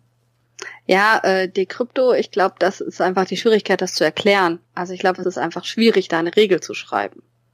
Das ist nochmal was anderes als, äh, Aber, ja, ja, aber also da ist, da ist es wirklich schwierig, also Decrypto zu erklären. Also selbst wenn du Decrypto kannst, ist es schwierig, es zu erklären. In dass einer man Regel. sofort in der ersten Runde. Nee, gar nicht in der Regel. Auch so ist es schwierig. Also eine Regel ist ja nochmal, aber das ist ein ganz anderes Thema. Eine Regel, eine Regel ist nochmal schwieriger zu schreiben, als wenn ich es erkläre. Hm. Wenn ich schon Schwierigkeiten habe, es zu erklären, obwohl ich es verstanden habe, Hm. dann ist es ja nochmal schwieriger, das in eine schriftliche Regel zu verpacken. Sodass es jemand versteht, der es nicht kennt. also es ist so, wie wenn man sagt, ähm, dieser Roman ist unverfilmbar. So wie man das bei Herr der Ringe gesagt hat. Und dann kam Peter Jackson. Also es gibt Ja. immer einen Peter Jackson der Regeln. Sehr wahrscheinlich. Diceford. ähm, Diceford heißt ja Würfelschmieden und das ist halt genau das, was wir in dem Spiel machen. Wir verändern unsere Würfel. Und das ist eigentlich das, warum ich das Spiel gekauft habe, weil es ist haptisch einfach wunderschön. Ich habe große Würfel mit Plättchen und ich kann diese Plättchen auswechseln und dadurch meine Würfelseiten verändern. Ähm, haptisch wunderschön. Wie schwer sind denn die Würfel? Sind die nicht, die sehen sehr leicht aus. Also vom Gewicht her einfach, weil das gehört für mich mit dazu, wenn du so einen, so einen, so einen Würfel in der Hand hältst, der muss auch eine gewisse, gewisse Schwere haben. Ja, die sind ziemlich leicht. Ja. Sind ziemlich leicht, aber haben schon eine normale Schwere von einem kleinen Würfel. Also die haben jetzt nicht die Schwere von der Größe des Würfels, die äh, die, die Würfel haben. Den Dice Forge. Hm. Also weil die sind halt einfach hohl, damit du diese Würfelseiten ähm, austauschen kannst. Also das sind keine gefüllten Würfel. Also da gibt es sehr gute Würfel von Lego. Die hatten auch mal so ein System, wo du dann so Plättchen dran machst bei diesen Lego-Spielen. Gab eine Reihe von Ja. Lego-Spielen. Und das haben die Ja, das gemacht. haben wir hier nicht. Dice Forge ist für zwei bis vier Spieler und es ist so, dass jeder Spieler erstmal zwei Grundwürfel hat am Spielertableau und ähm, so viel Gold, wie er jeweils in der Spielerreihenfolge dran ist. Dadurch skaliert das Spiel so ein bisschen. Ähm, und auf den Würfeln hast du halt ähm, einmal viermal ein Gold drauf, einen blauen Edelstein und zwei Siegpunkte und auf dem anderen Würfel sind fünfmal ein Gold und ein roter Edelstein. Das sind die Würfel, mit denen du anfängst. Jeder gleich. Und ähm, es ist so, dass es zwei Bereiche gibt. Es gibt einmal einen Tempel. Da kannst du halt mit Gold Würfelseiten kaufen. Oder es gibt Inseln, da kannst du Karten kaufen. Ne, und auf diesen Karten sind entweder Sofortaktionen drauf oder bleibende Aktionen oder Siegpunkte nur. Das sind die beiden unterschiedlichen Bereiche, die du hast. Und dann ist es ganz einfach. Ein Spielzug beginnt damit, dass alle würfeln. Also nicht einer würfelt, sondern alle würfeln. Und alle bekommen die Ressourcen, die sie erwürfeln. Das nennt sich hier große Göttergabe. Also auch Dice Forge ist ein Spiel, was, wo die Thematik bei mir überhaupt nicht rüberkommt. ne? Also wir sind hier Götter und wir huldigen den Göttern und wir, äh, das sind auch keine Edelsteine, sondern die heißen, ich habe es mir extra aufgeschrieben, weil ich das zum ersten Mal gesehen habe, dass die irgendwie einen Namen haben. Ähm, der roten Edelsteine heißen zum Beispiel Sonnensplitter. Hm. Wusste ich noch nicht mal. Also habe ich mir nie gemerkt, als ich die Regel gelesen habe. Ähm, dementsprechend, also Thema ist ja für mich nicht so. Also alle Spieler würfeln mit zwei Würfeln, haben eine große Göttergabe und bekommen die Ressourcen, die sie erwürfeln. Das ist ganz einfach. Und dann ist der aktive Spieler, kann dann halt entweder zum Tempel gehen, also sagen wir mal Markt, und äh, sich Würfelseiten kaufen mit Gold. Die haben halt unterschiedliche, je besser die sind, umso mehr kosten die. Und ich kann das so kombinieren, wie ich will. Also ich kann, wenn ich acht Gold habe, kann ich eine Fünfer- und eine Dreierseite kaufen. Hm. Ja, die sind endlich. Wenn die weg sind, sind die weg. Ich darf nie die gleichen Seiten in einem Zug kaufen. Oder wenn ich nicht auf den Markt gehe, um Würfelseiten zu kaufen, kann ich halt auf die Inseln gehen sozusagen und mir Karten kaufen. Und die Karten sind jetzt das, was die Varianz an dem Spiel ausmacht, denn da habe ich ganz viele Kartendecks. Also ich habe einen Einsteigerkartensatz, der einfach ist und äh, ich kann dann nachher, äh, je komplexer ich werde, äh, umso unterschiedlicher kann ich mir die Kartendecks zusammenstellen und dann wird das Spiel auch anders, na, weil ich einfach auf andere Sachen gehe. Und ähm, ich kann, wenn ich rote Edelsteine habe, nochmal zwei ausgeben, um eine Zusatzaktion zu machen. Das bedeutet, entweder nochmal kaufen oder, ähm, wenn ich gekauft habe, halt diese Tempelsache machen. Oder die Tempelsache zweimal zu machen. Und ähm, das ist eigentlich auch schon alles. Ne? Dementsprechend, ich versuche meinen Würfel so zu modifizieren, dass ich halt möglichst besser würfel. Und das Coole an dem Spiel ist, dadurch, dass immer alle würfeln, sind halt alle ständig dran. Also es ist nie so, dass du irgendeine Downtime verspürst, weil äh, du ja auch immer was bekommst. Also alleine, dass du, obwohl der andere aktiver Spieler ist, du deine eigenen Würfel würfelst und was bekommst, ist halt auch ein gutes Gefühl, muss man sagen. Es ist so dieses, es läuft die ganze Zeit weiter. Und deswegen hat man natürlich zu Beginn unterschiedliche Gold, weil der erste Spieler ja ein bisschen mehr Startkapital braucht, weil er ja, die anderen sind dann, der letzte Spieler hat dann schon dreimal gewürfelt Mhm. und hat dreimal schon Kapital erwürfelt, was er ausgeben kann. Bei allen anderen Spielen würde der erste Spieler weniger Gold bekommen als die anderen, ne? Ja. Genau, und hier ist es halt, äh, dadurch, dass alle immer mitwürfeln, ist es ein bisschen anders. Wenn ich ähm, so eine Karte kaufe, die kaufe ich halt mit diesen ähm, Edelsteinen, also mit den Mondsplittern und den Sonnensplittern, jeweils unterschiedlich. Und ähm, die kosten eins, zwei, drei, vier, fünf oder sechs. Und ähm, ich kann dann verbessern, dass ich mehr sammeln kann, weil auch mein Tableau ist endlich. Also wenn ich zwölf Gold habe und ich würfel nochmal Gold, dann habe ich halt Pech gehabt. Na, also es, es Mhm. gibt nicht mehr als zwölf Gold, außer ich kann so ein Teil kaufen, was ich dann wieder dran machen kann. das sind alles Karten. Also alles läuft dann kartenbasiert. Ich kann auf den Karten halt Aktionen haben, die ich immer vor meinem Würfelwurf mache oder nach meinem direkten Würfelwurf, wenn ich aktiver Spieler bin, die da Sachen verbessern, wie es gibt eine Karte, da kann ich jedes Mal vier Gold gegen 30 Punkte tauschen. Einmal, immer wenn ich aktiver Spieler bin. Na, diese Karte lohnt sich aber auch nur, wenn man die ziemlich am Anfang kaufen kann, ähm, weil ich habe neun oder zehn Runden nur. Also es ist sehr kurz, um sich so eine Engine aufzubauen. Mhm. Ähm, die, also man muss immer so gucken, ab welchem Punkt geht man auf Siegpunkte, um meinen Würfel, um mit meinem Würfel mehr Siegpunkte zu machen. Auf den Karten sind teilweise Siegpunkte drauf. Ähm, also das ist schon ein Spiel, äh, wo man sehr viel besser spielt, wenn man häufiger gespielt hat, weil man da einfach so eine kleine Strategie schon hat. Aber das ist jetzt kein großes Strategiespiel, weil es sind Würfel und es geht auch viel drum, was ich einfach würfel. Aber es ist schon so ein bisschen, ich überlege natürlich, welche Würfelseite mache ich auf welchen Würfel. Mhm. Und es gibt später Sachen, wo die meine Gegner sozusagen meine Würfelseiten mitbenutzen können oder meine Würfel mitbenutzen können oder so. Also das ist eine total nette Interaktion, das ist aber keine böse Interaktion. Wenn ich jemanden verdränge zum Beispiel, also wenn ich ähm, äh, Temp, nee, nicht im Tempel, sondern ähm, auf, den auf den Inseln was kaufe, also eine Karte kaufe und da steht jemand, ähm, dann verdränge ich den, dann kriegt der eine große Göttergabe. Hm. Also darf man seinen zwei Würfeln würfeln. Also dementsprechend, das ist man, man nimmt sich nicht so richtig was weg, aber ähm, es ist äh, ein schöner, für mich wirklich ein schöner Absacker, ähm, der halt einfach ist, wenn man ein bisschen mehr Zeit hat ähm, und der leicht zu erklären ist, der aber schon, also wenn man das das erste Mal spielt ähm, und man spielt es mit Leuten mit, die es schon häufiger gespielt haben, äh, ist es schwierig, da um Sieg mitzuspielen. Aber es ist ein total nettes, schönes Spiel. Ähm, haptisch wunderschön, also allein diese Würfelseiten, die man verändern kann und so, das ist total klasse. Ich finde auch die Idee, die Würfel zu verändern, gut im Spiel. Das ist gut umgesetzt und es ist das beste Inlay ever. Also ich habe noch nie, also ich bin ja jemand, der Plastik-Inlays immer rausschmeißt mhm. und immer alles in Plastiktüten und so macht. Und das ist ein so durchdachtes Inlay, ähm, das ist wirklich unheimlich gut. Fast wie Mechs vs. Minions.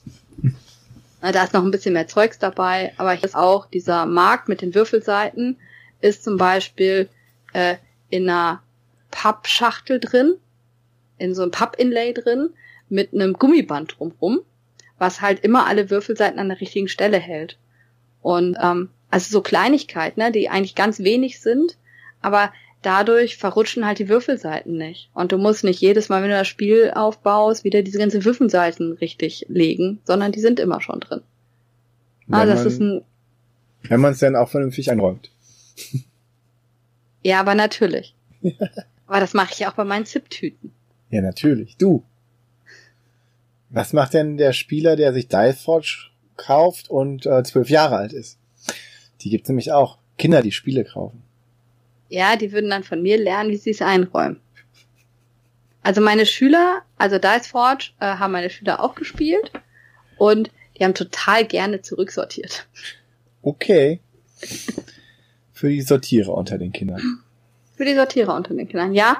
Also ich würde es empfehlen, ist jetzt kein super duper äh, äh, strategisches Spiel, aber als ein nettes Spiel vorher oder nachher finde ich es perfekt.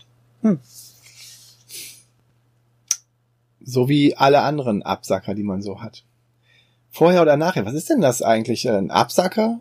Ist das was, was man nachher spielt, was man vorher spielt? Würdest du sagen? Absacker ist ja klar das, was man nachher spielt. Und wie heißt das, was man vorher spielt? Ich weiß es nicht. Und das ist etwas, was mich echt richtig stört. Ich habe keinen guten deutschen Namen für das, was man vorher spielt. Das Eröffnungsspiel. Ja, das hört sich ja blöd an. Opener. Ja, aber also oft, oft spielt man ja vorher was Kleines, Bis weil noch nicht alle sind. da sind. Genau. Weil man noch auf Leute wartet. Wo die Runden kurz sind am besten und noch Leute schnell einsteigen können. Idealerweise. Ja. ja. Also das ist irgendwie so, ja. Also es gibt bestimmt auch Spieletreffen, wo man zusammensitzt und redet, bis alle da sind. Oder Pizza isst und Fernseh guckt.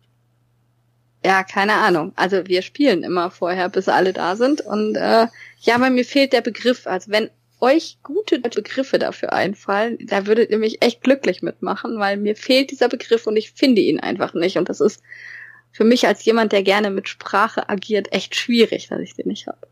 Wie heißt das, was man davor spielt? Zur Eröffnung eines Spieleabends, bis alle da Deutsch. Auf Deutsch, ein schöner deutscher Name. Wie nennt ihr das? Das würde mich echt uns. interessieren. Also ihr würdet mich damit glücklich machen, wenn ihr mir einen schönen Begriff dafür nennen könntet. Schreibt uns. Dice Watch ist für dich ein Absacker, aber in welchen Situationen würdest du denn Absacker spielen?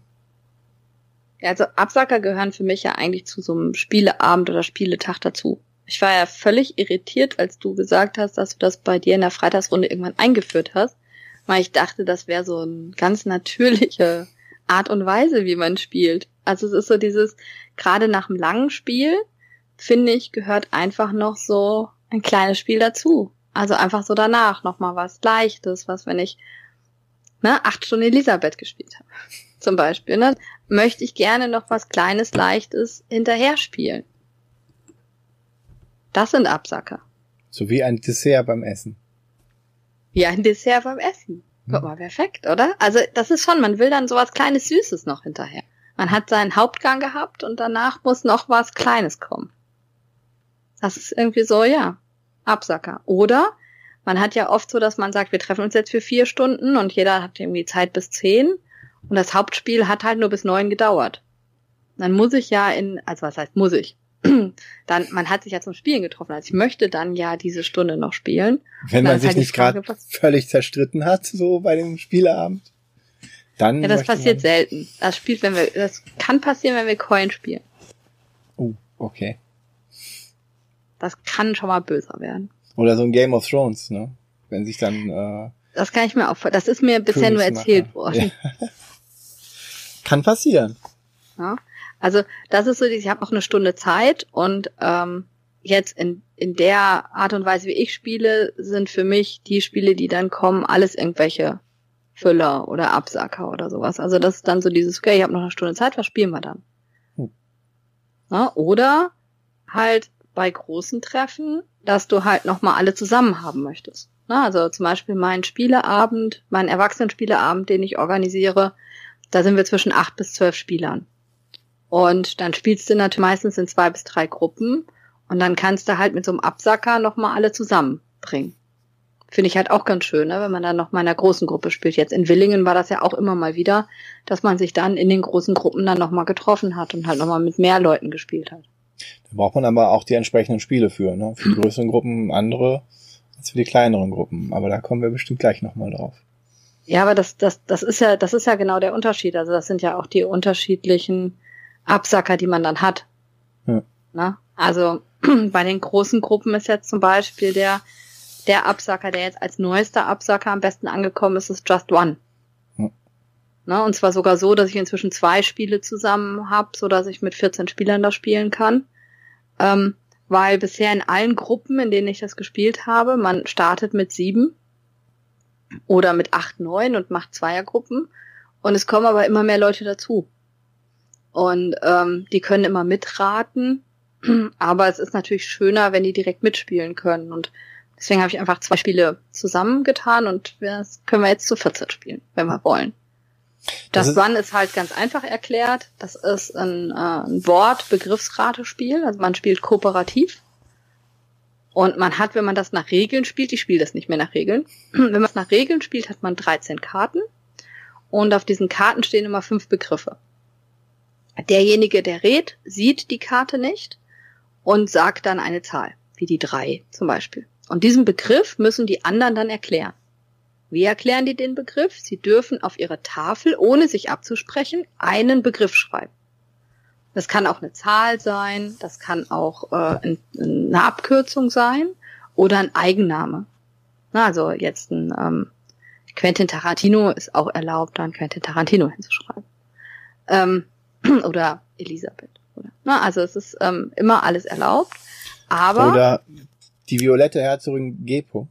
man dürfte auch die violette Herzogin G-Punkt draufschreiben, wenn man Keyforge erklären möchte. Hm. Dann würde ich natürlich hoffen, dass der andere das versteht. Der muss uns nur gehört haben vorher. Denn jetzt kommt die Schwierigkeit, das hört sich ja gerade total einfach an. Die Schwierigkeit kommt jetzt. Wenn alle fertig sind und alle geschrieben haben, hat derjenige, der redet, seine Augen zu und alle drehen ihr Kärtchen um. also ihr Plättchen um und alles, was gleich ist, fliegt raus. Also doppelte. Oder Doppelte. dreifache. Oder dreifache. Ähm, vierfache, also alles, was gleich ist. Und da sind, gehen wir vom Wort Stamm aus, ne, also Prinz und Prinzessin, oder wenn der eine Haus und der andere Hauskauf, Hm. sind beide Begriffe raus. Ähm, und das ist halt das, was äh, dieses Spiel so cool macht, dass man halt versucht, so zu überlegen, dass der andere das erraten kann, weil ich will ja trotzdem Begriffe nehmen, mit denen dann äh, mein Mitspieler den Begriff errät. Mhm. Aber gleichzeitig versuche ich mir Wörter auszudenken, die halt kein anderer nimmt. Das ist schon echt spannend, wie das dann weiterläuft. Und das ist, wie gesagt, für mich der Absacker der Messe. Also das ist äh, das Spiel, was am häufigsten auf den Tisch gekommen ist. Das ist ein Spiel, was ich in Willingen ständig gesehen habe als Absacker, weil man halt auch einfach so schön dazukommen kann. Nach Originalregeln, wie gesagt, wenn man jetzt die Karte schafft, wird die offen neben den Stapel gelegt. Wenn man die Karte nicht schafft, den Begriff nicht errät, ähm, nimmt man die Karte und eine weitere Karte raus und tut die in die Shuttle. Und dann bekommt man halt nachher Punkte, wie viele Karten man erraten hat. Aber da scheint es dann irgendwann völlig egal zu sein, weil man hat einfach so Spaß. Also es ist so, dass wenn man das nach den Regeln spielt, kommen die Leute immer wieder und sagen, ach, lass uns doch noch eine Karte machen. und deswegen habe ich dann aufgehört, das jetzt äh, komplett ohne Regeln zu spielen, sondern es geht einfach um den Spaß und nachher guckt man, also wir legen dann die Karten, die wir richtig erraten haben, auf einen Stapel und die Karten, die wir falsch äh, erraten haben, auf einen anderen Stapel und vergleichen dann später. Menschen, die ein bisschen weniger häufig spielen, wie Leute, die sieben Stunden Spiele, Spiele, Spiele spielen oder Gloomhaven oder so, die würden das ja dann quasi auf einer Party spielen, wo sich dann irgendwie sieben Leute zusammensetzen und sagen, hey, komm, wir setzen uns in der Küche gerade hin und spielen mal das und das Spiel. Also die Definition eines klassischen Partyspiels. Ja, doch, könnte ich mir vorstellen. Also es gibt ja also nicht das nur ist, uns, das ist sondern, auf jeden ja, Fall, weil, weil die Regeln so unheimlich schnell erklärt sind. Eben. Und es ist, das Tolle ist, da kommen ja dann Leute dazu und können sich einfach dazustellen und setzen. Und wenn man dann tatsächlich eine Party hat, so mit äh, Leute, die durchs Haus gehen und sich ein Bier aus dem Kühlschrank nehmen und dann in der Küche die Leute sehen, die dann am Tisch sitzen, das ist ja dann diese Kategorie von Partyspiel, wo man dann wirklich eine Party hat, sowas wie, weiß ich, Looping Louis zum Beispiel als Partyspiel und nicht als Kinderspiel. Ja, aber Ja. da hat doch immer Alkohol was mit zu tun, oder? Looping Louis. Kommt auf an, bei Siebenjährigen seltener. Nein, ich meine, wenn Erwachsene das als Partyspiel spielen. Wusstest du, dass es bei Looping Louis äh, einen Shops gibt, wo man das umbauen kann, damit man das mit mehr als für vier Spieler spielen kann? Dann macht man dann zwei Looping Louis zusammen, man ersetzt den Motor durch einen stärkeren Motor und hat dann äh, acht Arme da dran und kann das dann wirklich als Partyspiel spielen. Gibt es äh, Firmen, die da sich darauf spezialisiert haben? Das haben wir nämlich mal äh, verschenkt. Schönen Gruß an. Julian. Der andere Absacker, der bei uns immer wieder kommt, äh, in den großen Gruppen ist Codenames. Also Codenames war ja auch Spiel des Jahres. Ähm, es ist, glaube ich, nicht für alle Runden ein Absacker, weil die Regel zu erklären ist nicht ganz so einfach. Und es kann manchmal frustrierend sein, ähm, derjenige zu sein, der die Spiele erklärt, also der die Begriffe erklären muss, weil die sitzen manchmal fünf Minuten da und sagen nichts. Das ist sehr, sehr schwer.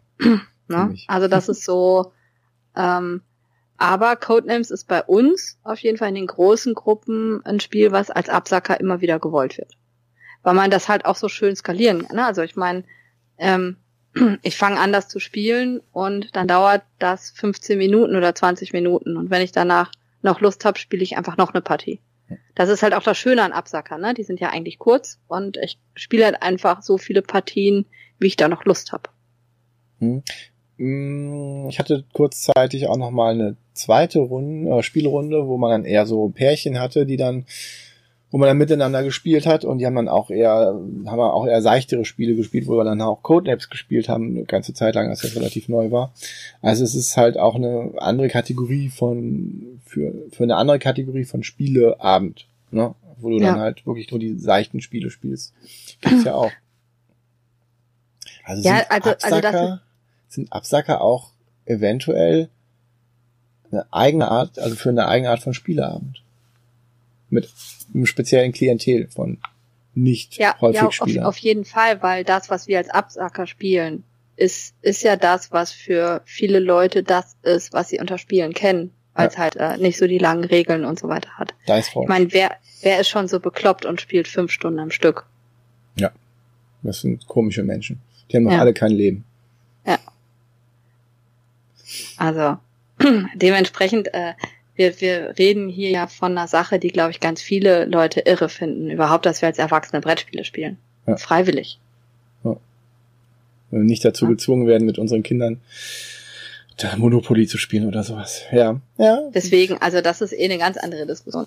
Ja, stimmt. Ähm, das nächste Spiel, was äh, auch sehr lustig ist in, in Runden, die äh, sowas eigentlich gar nicht spielen, so Wortspiele, ist Crazy Birds.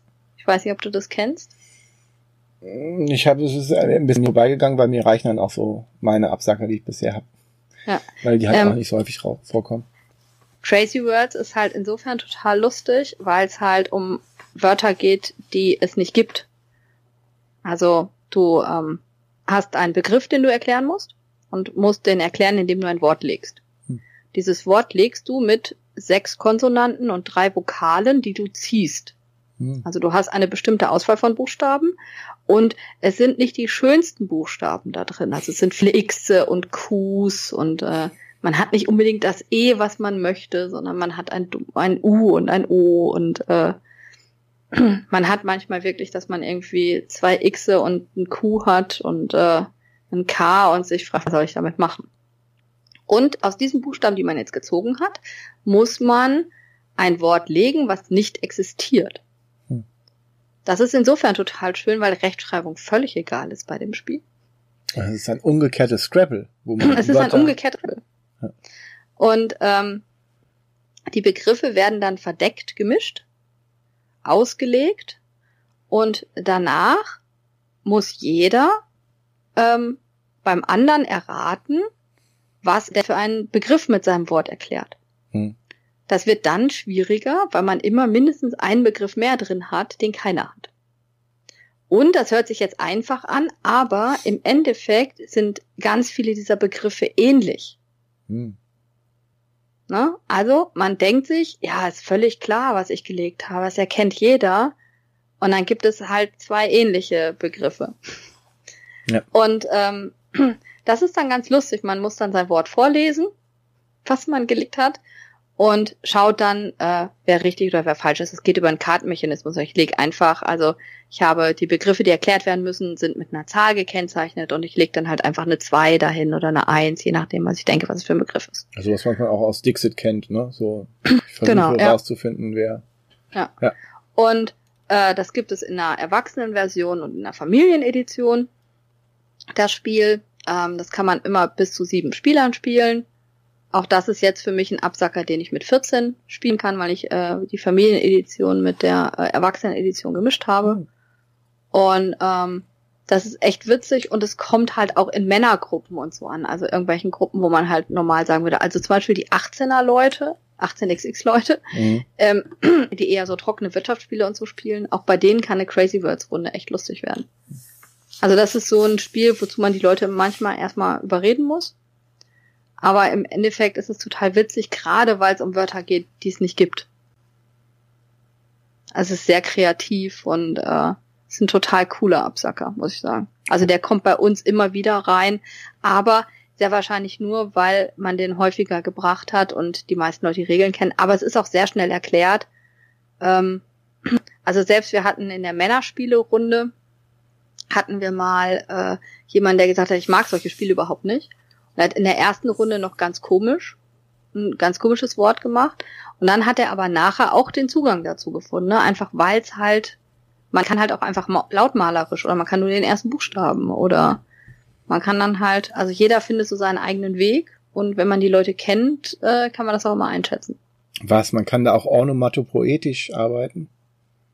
Ja, äh, die Diskussion läuft dann immer, ob das erlaubt ist oder nicht. Hm. Aber meine Schüler haben da super schöne Sachen schon gebaut, muss ich sagen. Also ich habe da, das kann man aber nur twittern, weil das sind dann ja eher Bilder, die gelegt werden. Ähm, das kann man sehr schön machen. Aber ich kenne Verfechter, die sagen, das ist verboten. Hm. Aber ich spiele das gerne damit. Eins der Spiele, die bei uns in kleineren Gruppen jetzt ähm, als Absacker recht gut funktioniert hat, wo ich überrascht war, war von Haber das Rhino Hero Super Battle. Da muss man nämlich überhaupt gar nicht mehr bei denken, weil man muss, ja, man muss halt einfach nur ähm, Häuser bauen und die ein, ein Haus bauen, mehrere Häuser bauen, die dazu werden, die mal höher werden, indem man sich Seitenteile nimmt und ein, eine Ebene. Und dann muss man, je nachdem, man zieht immer Ebenen und da steht dann drauf, wie viele Seitenteile ich dafür verwenden darf. Entweder zwei kleine oder zwei große, gibt's in zwei Höhen, kleine und große. Oder halt ähm, ein kleines und ein großes oder halt nur eins, ein langes oder ein kurzes. Und dann muss man das da hinbauen irgendwie. Und dann darf man würfeln, wo man seinen Superhelden draufsetzt, weil man spielt einen Superhelden. Und zu dem Zeitpunkt, ähm, wo das Gebäude einstürzt, weil jemand etwas Unmögliches gebaut hat, äh, gewinnt derjenige, dessen Superhelden am höchsten war. Das ist mit dem Würfelwurf, äh, der auch hoch und runter gehen kann, sehr, sehr ähm, glücksabhängig. Weil man kann halt die ganze Zeit minus eins würfeln oder null würfeln und dann bleibt man die ganze Zeit unten und andere gehen dann schon ganz nach oben. Ähm, ach so, wenn man zwei Helden sich auf der Ebene treffen, darf man auch kurz gegeneinander würfeln und dann sehr verlorener äh, eine Ebene tiefer gehen. Und man stapelt dann und baut ein verrücktes Gebäude und bis irgendwas einkracht oder bis keine mehr keine Teile mehr verfügbar sind, was seltener vorkommt. Und dann wird geguckt, am, am, am obensten steht. Und das ist, äh, das ist eigentlich ein Kinderspiel. Aber wir haben da richtig viel Spaß dran, immer als Absacker. Für welches Alter ist das eigentlich? Boah, ich glaube, das kann man schon ab vier, fünf spielen. Also Okay. man muss halt ein bisschen Geschickter sein, wenn man irgendwo drankommt, dann fällt das ganze Pappzeug immer um. Es ist auch nicht teuer, es ist, äh, man hat unglaublich viel Spaß. Also gerade wenn du Also denkst, ihr spielt dann lieber Absacker, wo man nicht denken muss. wir spielen Absacker wie diesen ganz gerne, aber wir spielen auch Absacker, wo man denken muss. Hör auf zu grinsen. Wie das Kneipenquiz, oder? Das habt ihr doch auch jetzt für euch entdeckt. Oh ja, das Kneipenquiz, ähm, man muss dazu sagen, also äh, wer irgendwie in den 80ern aufgewachsen ist, der hat äh, Spiel des Wissens, wo man irgendwie so eine Weltraumkarte äh, lang geht. Man hat äh, vielleicht das gespielt. Man hat gespielt Trivial Pursuit, äh, wo man diese Tortenstückchen sammelt. All diese Spiele haben gemeinsam, dass man tatsächlich Wissen haben muss, um ähm, da gut zu sein. Das heißt also, derjenige, der eine Allgemeinbildung hat oder noch nicht mal Allgemeinbildung, aber ich meine, wer, wer kennt denn irgendwelche Flüsse auswendig, wenn er es nicht in der Schule gelernt hat und das toll gefunden hat? Wer kennt Länder? Äh, also da wurden in den 80ern diese Sachen abgefragt. Und dann haben natürlich die Erwachsenen, mit denen man dann gespielt hat, immer irgendwie einen Vorteil gehabt, weil bei Trivial Pursuit konntest du dann, wenn du Musik hast, äh, nein, wir wussten nicht, wer wie Tchaikovskis äh, irgendwas ist. Ne, es ist, naja, und solche Quizspiele haben, habe ich halt, dann habe ich mir gedacht, äh, Quizspiele, äh, mag ich nicht. Was wissen müssen ist. Es hat sich in den letzten Jahren ein bisschen gewandelt, dass man irgendwie dann auch sagen konnte, es gab Quizspiele, wo man dann äh, sagen konnte, okay, ich weiß es nicht, aber ich kann einschätzen, wer das denn von uns weiß, wo man dann auch gegeneinander gespielt hat. Und dann kam das Kneipenquiz raus, wo man quasi in einer Gruppe, also mit den Leuten, die am Tisch sitzen, in einer Gruppe zusammenspielt gegen virtuelle Gegner, also gegen Bots, die dann mit rumlaufen. Man muss aber trotzdem nur selber die Fragen beantworten. Also es so ein kleines Minispiel, wo man dann überlegen muss, ah, welche Fragen können wir beantworten, welche Fragen können wir nicht beantworten. Ähm, was dann auf Zeit geht, wenn man eine neue Frage rumdreht, dann hat man fünf Fragen, glaube ich, waren es fünf, ja, ungefähr Ja, fünf. es sind fünf. Ähm, dreht den, die Sanduhr rum und dann muss man, fängt man an, erstmal zu überlegen, welche Fragen, meistens liest die einer vor und dann äh, wird überlegt, okay, kann ich die Frage sofort beantworten? Weiß ich, wie sicher bin ich mir dabei, eine Frage zu beantworten? Und naja, und dann hat man auf der anderen Seite dieses kleine Minispiel, um zu gucken, okay, wenn ich jetzt diese Frage nicht beantworten darf, äh, richtig beantworten kann, dann geht einer meiner Gegner vor, und zwar so und so viele Felder. Und dann kann man, kann sich zum Beispiel einer in der Gruppe darum kümmern, zu überlegen, wie setze ich denn die Plättchen richtig hin in diesem Minimeterspiel, damit die Gegenspieler möglichst äh, wenig gut vorgehen. Ja, die Also- gehen immer vor. Die also die gehen- gehen sowohl beim Gewinnen als auch beim Verlieren gehen die immer ein bisschen vor, aber wenn man die Frage richtig macht, gehen die halt weniger vor. Genau, und manchmal gibt es auch diese Eulen, zum Beispiel auf einem leichten Schwierigkeitsgraden, nein, äh, geht dann gar keiner vor. Das kann man dann ähm, auch. Und man selber geht vor, also man selber ist genau. die Eule. Man selber, wenn man eine Frage richtig beantwortet, geht man ein Feld vor. Und ähm, wenn man dieses Plättchen noch hat, darf man noch ein extra Feld vorgehen. Aber die sind halt seltener. Und ja, und so kann man dann halt ähm, einerseits gucken, dass man diese strategische Ebene hat, dass man äh, die Gegner möglichst geschickt äh, nicht so weit vorgehen lässt. Und dann das Spannende ist dann halt in der Gruppe wirklich diese fünf Fragen zu beantworten, was ja der Kern des Spiels ist. Die ja total abstrus sind. Also dazu muss man einfach sagen, ne, die Kneipenquiz-Fragen sind äh, teilweise so speziell, dass es immer total faszinierend ist, wenn jemand das wirklich weiß. Ja. Also also ganz viele von den Fragen fragt man sich ja, oh Gott. Und das ja. ist, das ist das, das ist wirklich das Tolle an dem Spiel, dass es wirklich so verschiedene Bereiche anspricht. Und wenn man dann sagt, irgendwie was Mathematisches kommt, dann weiß man, aha, der muss das wissen. Ah, was äh, unser Wargames-Freund, der weiß genau, welche historischen Zusammenhänge wir da vorfinden, weil selbst wenn du Geschichte studiert hast, die Fragen, die zur Geschichte kommen, die können Historiker nicht auch unbedingt beantworten. Das sind dann so wirklich ganz spezielle Sachen, die man irgendwie ja. mal gehört haben muss. Ja, wie ist der Titel vom Kaiser von Japan oder sowas? Es ist nicht Shogun. Spoiler. äh, aber dann weiß man auch, ja, ich würde sagen Shogun, aber ist das wirklich sicher? Und dann sagt einer, ich bin mir ganz sicher, das heißt äh, dies und das. Ich spoilere das jetzt nicht. Ähm, und dann überlegen wir, okay, wir wissen das, dann legen wir in den entsprechenden Marker dahin, wo dann ähm, es wichtiger ist, dass wir die Gegner nicht so weit vorgehen lassen. Ne? Und dann da kommt diese Ebene wieder hin. Oder bei den Daltons, wie heißt der ähm, längste von den Daltons von Lucky Luke? Natürlich weiß man das, aber andere wissen das am Tisch nicht. Und dann kann man dann sagen, natürlich weiß ich, wie der heißt. Ja. Und wir, wir hatten mal jemanden, der mit uns gespielt hat, der diese ganzen Königshäuser-Sachen weiß. Also okay. ich weiß ja nie, wie ist der dritte Vorname von dem Kind von äh, so und so. Okay. Wie heißt das junge englische Paar? William und Kate? ne? Wie ist da der dritte Vorname von äh, dem Jungen oder so? Das habe ich ja keine Ahnung von. Ja, das ist total faszinierend, wenn du dann auch so Leute auf einmal am Tisch sitzen hast und äh, die sowas wissen. Ähm, genau. Kneipenquiz ist für mich das erste Quizspiel, was wir durchgespielt haben. Also mhm. ich bin wirklich seit vier Wochen in der ganz schlimmen Lage, dass ich keine neuen Kneipenquiz äh, Zettel mehr habe und das, obwohl wir die Erweiterung schon haben, die ist mhm. auch schon weg. Das ist ja ähm, traurig. Wir haben da ein bisschen das, was. Das finde ich richtig schade. Also weil Kneipenquiz ist wirklich eine Sache, da kann man die Karten nicht nochmal spielen. Ja. Ähm, weil es halt einfach, das wäre unfair. Also man, man, so ein bisschen was behält man sich ja schon. Ja. Und äh, das ist für mich, das war auch die Entdeckung des Quizspiels wieder. Also da danach, weil ich habe auch immer gesagt, auf keinen Fall Quizspielen mehr. Und das ist super. Das ist wirklich großartig. Obwohl ich bei Quizspielen immer bei den Sportfragen äh, verliere. Völlig. Ja, ist ja bei hier egal, weil irgendjemand am Tisch weiß es ja dann vielleicht und kann die Sportfragen beantworten. Ja. Also deswegen man, sicher kooperatives Quizspiel ist ja. super. Ja, ja, ist großartig. Ich konnte übrigens beim letzten Mal ähm, alle Filmfragen beantworten, richtig beantworten und sofort aus dem Pistole. Da kann man seine Freunde auch beeindrucken. Das ist äh, super. Also Sehr Filmfragen, Filmfragen und viele Comicfragen, aber nicht viele. Ich sitze immer da und werde als Germanistin gefragt, du musst das doch wissen, ne? So ja. dieser, wie ist der erste Satz von so und so. Und dann immer so, du als Germanistin musst das doch wissen. Dann sitzt du da so, ja, nee, ist nicht man. mein Fachgebiet. Ich mich nicht mit beschäftigt, aber ja. ja. Ich verliere als Germanistin immer sehr viel, weil ich dieses Zeugs nicht weiß. Es ist immer sehr gemein, dass man darauf ähm, reduziert wird dann. Und die Vorstellung von, von Germanisten ist dann doch anders als die Wirklichkeit. Ja. Also ähm, Kneipenquiz haben wir in letzter Zeit unheimlich viel gespielt, aber äh, unsere eigentliche Absacker in den kleinen Gruppen ist Abluchsen. Abluchsen, Abluchsen ist ein kleines Kartenspiel.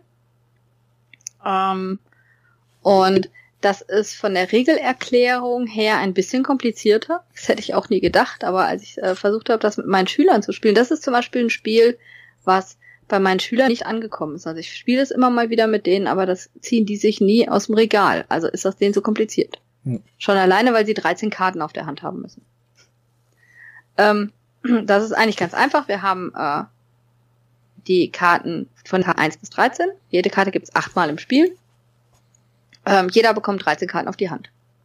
Dazu gibt es Joker. Das ist erstmal ganz einfach. Ähm, wenn ich dran bin, lege ich Karten vor mir ab. Und zwar kann das eine Karte sein, es können zwei Karten sein, aber immer von der gleichen Zahl. Also ich kann eine Eins ablegen, ich kann vier Einsen ablegen, ich kann fünf Einsen ablegen, acht oder äh, zwei Dreier. Ne? Also es ist völlig egal, irgendeine Kombination an Karten. Ich kann auch zwei Dreier und Joker ablegen und habe dann drei Dreier vor mir liegen. Der nächste in der Reihenfolge, also man sieht auch keine Karten nach. Ziel des Spiels ist es, also das Spiel ist zu Ende, wenn man keine, wenn einer keine Karten mehr auf der Hand hat. Jede Karte, die vor mir liegt, ist ein Pluspunkt, egal welchen Wert sie hat. Jede Karte, die ich auf der Hand habe, ist ein Minuspunkt. Hm. Das würde jetzt bedeuten, man kann ja höchstens 13 Punkte machen. Das wäre ja langweilig in dem Spiel. Jetzt kommt die Komponente, dass man abluchsen kann. Denn der nächste Spieler, der dran ist, legt auch Karten vor sich hin. Und wenn die Karten höher sind als die Karten, die ich gelegt habe, kann er mir die Karten abluchsen. Verglichen werden aber nur gleiche Kartenanzahlen. Also zwei Zweier luchsen keine einzelne Eins ab. Aber zwei Zweier luchsen zwei Einser ab. Und jetzt kann ich immer überlegen, wenn ich so Karten abluchse, ob ich die selber auf die Hand nehme oder ob ich sage, derjenige muss sie auf die Hand nehmen oder kann sie abwerfen. Wenn er sie abwirft, muss er zwei Karten ziehen. Und dadurch komme ich mehr Karten auf meine Hand und komme natürlich an mehr Punkte. Na? Und das äh, geht dann reihum so weiter und man vergleicht immer alle offenliegenden Karten. Das bedeutet halt auch, wenn mir Karten abgeluchst werden, ist dann nach der Kartenstapel wieder sichtbar. Den ich in der vorigen Runde vielleicht schon gespielt hatte.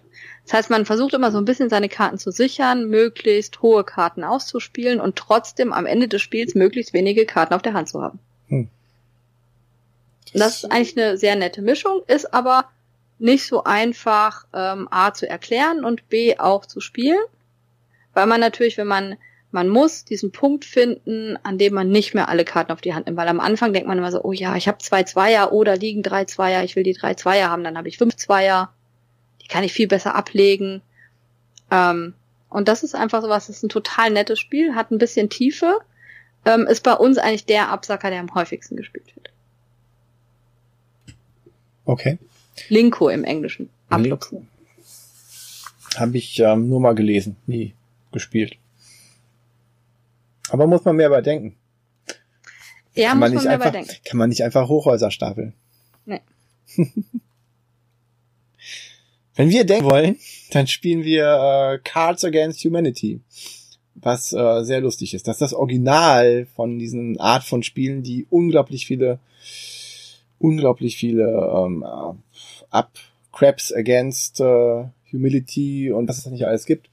Auch im Deutschen gibt's da einige Varianten. Wir und, spielen die BAM-Variante von Pegasus. Genau. Und im Original, das Original ist schon, hat schon eher ähm, schwärzeren Humor, ne? Also es geht darum, du hast eine Anzahl von Handkarten, die irgendwelche einzelnen Worte sind. Hm, oh, da fällt mir ja gerade nichts ein, weil ich so ein braver Mensch bin.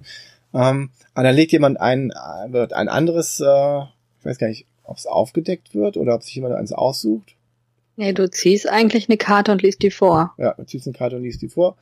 Und da steht dann zum Beispiel sowas wie ähm, zum Einschlafen benutzt Trump immer Punkt, Punkt, Punkt. Und dann denkt sich jeder irgendeine Karte auf seiner Hand, die er auf der Hand hat, äh, nimmt sich eine Karte und legt die verdeckt hin. Und dann werden die aufgedeckt und äh, die lustigste Antwort, äh, die am meisten Gelächter hervorruft, die gewinnt. Weiß man, welche Karte wer gespielt hat?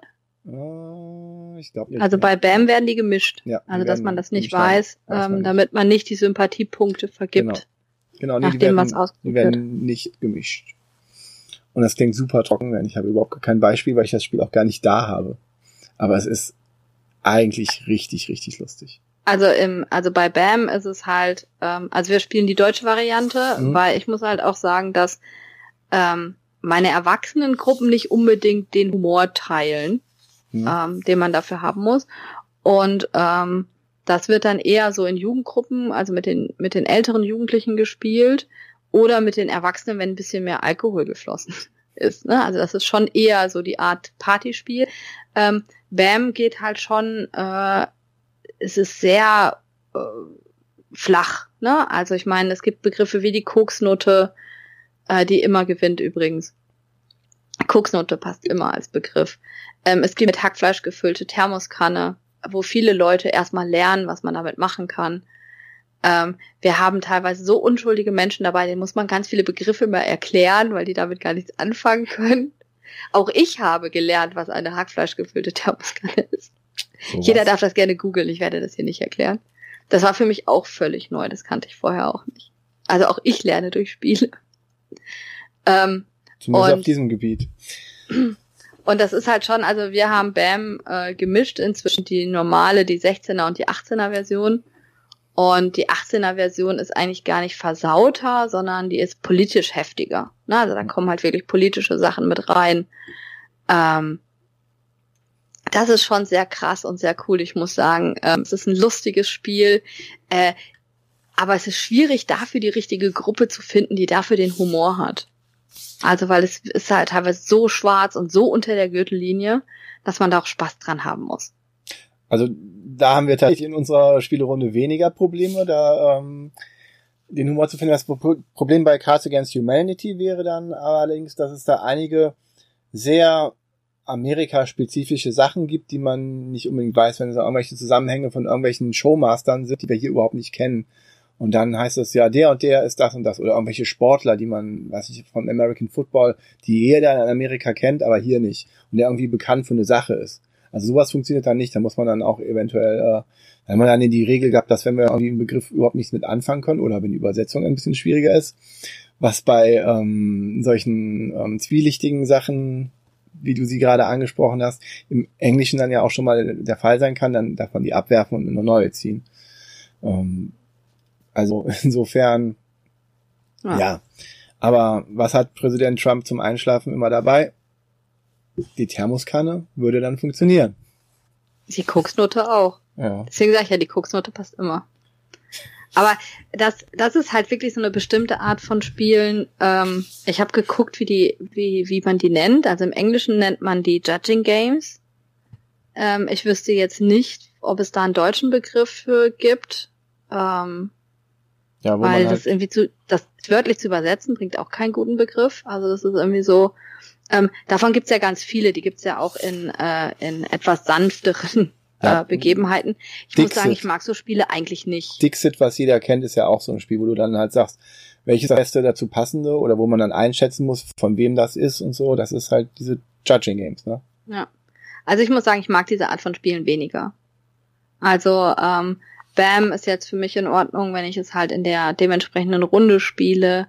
Aber da geht es auch nicht wirklich um was Gutes. Also ich habe dann sehr wahrscheinlich, glaube ich, Schwierigkeiten, dass ich immer gern was besonders Gutes machen möchte und so. Und das gewinnt halt irgendwie immer nur die Koksnote. Also das, was hier halt irgendwie gerade am flachsten ist oder am witzigsten ist oder irgendwie sowas. Also das ist so. Du hast einen Koksnotentraum. Ich habe einen Koksnotentrauma, aber ich freue mich tierisch, weil ich die Koksnote auf der Hand habe. Die gibt's nur einmal. Ja, jede Karte gibt's ja nur einmal. ja. Aber das, das ist so, ähm, wenn man sich anguckt, was so überhaupt Absackerspiele sein können. Ne? Also ja. ähm, da haben wir jetzt ja einiges schon von genannt. Also kurze Kartenspiele wie Abluchsen oder Sechs nimmt oder ähm, Bonanza oder sowas. Das sind also das, was für mich jetzt ein Absackspiel ist, bedeutet ja nicht, dass das irgendwie für andere kein richtiges Spiel. Das ist ja auch für uns ein richtiges Spiel. Also ich, ich sehe Absacker nicht als ich muss nicht mehr denken an, sondern ich möchte dann schon auch noch denken, aber ich möchte halt vielleicht nicht in der Kom Komplexität nochmal was spielen. Ne? Und das sind so kleine Kartenspiele, finde ich dafür super. Das ist wirklich auch das, was du, wenn du wirklich dann mal auf eine andere Party gehst, wo eigentlich keine Brettspiele gespielt werden, so ein Cards Against Humanity kannst du da auch auspacken und auf den Küchentisch legen, dann versammeln ja. sich drei Leute drum und fängst an zu spielen und es wird super spaßig, ne? Ja. Aber da, also jeder, der auf sowas Bock hat, würde ich, glaube ich, in Deutschland immer dazu raten, äh, ruhig die deutsche Version von Pegasus zu ja. nehmen. Ähm, die ist in der Hinsicht einfach besser, weil es halt auch Begriffe sind, die, ähm, die man kennt. Aus, aus, aus unserem Bereich kommen. Ne? Also halt auch aus unserem Fernsehprogramm und es sind Sport, deutsche Sportler und sowas. Also da kennt man oder europäische Sportler kennt man einfach ein bisschen mehr. Also wer da Lust drauf hat, ähm, Cards Against Humanity kriegt, also kann man ja auch ausdrucken und sowas, da gibt's ja Print and Plays für. Aber ähm, so Bam, also wer da Bock drauf hat, dem, dem Bam kann man ruhig kaufen. Also das ist, Fall. das ist ganz lustig. Also, aber das sind ja diese Judging Games. Ne? Ähm, als Kartenspiele würde ich halt wirklich eine andere Kategorie nehmen. Also das ist für mich Bonanza und Abluchsen und Sex nimmt und sind diese kleinen viereckigen Formate, ähm, die man immer so hat.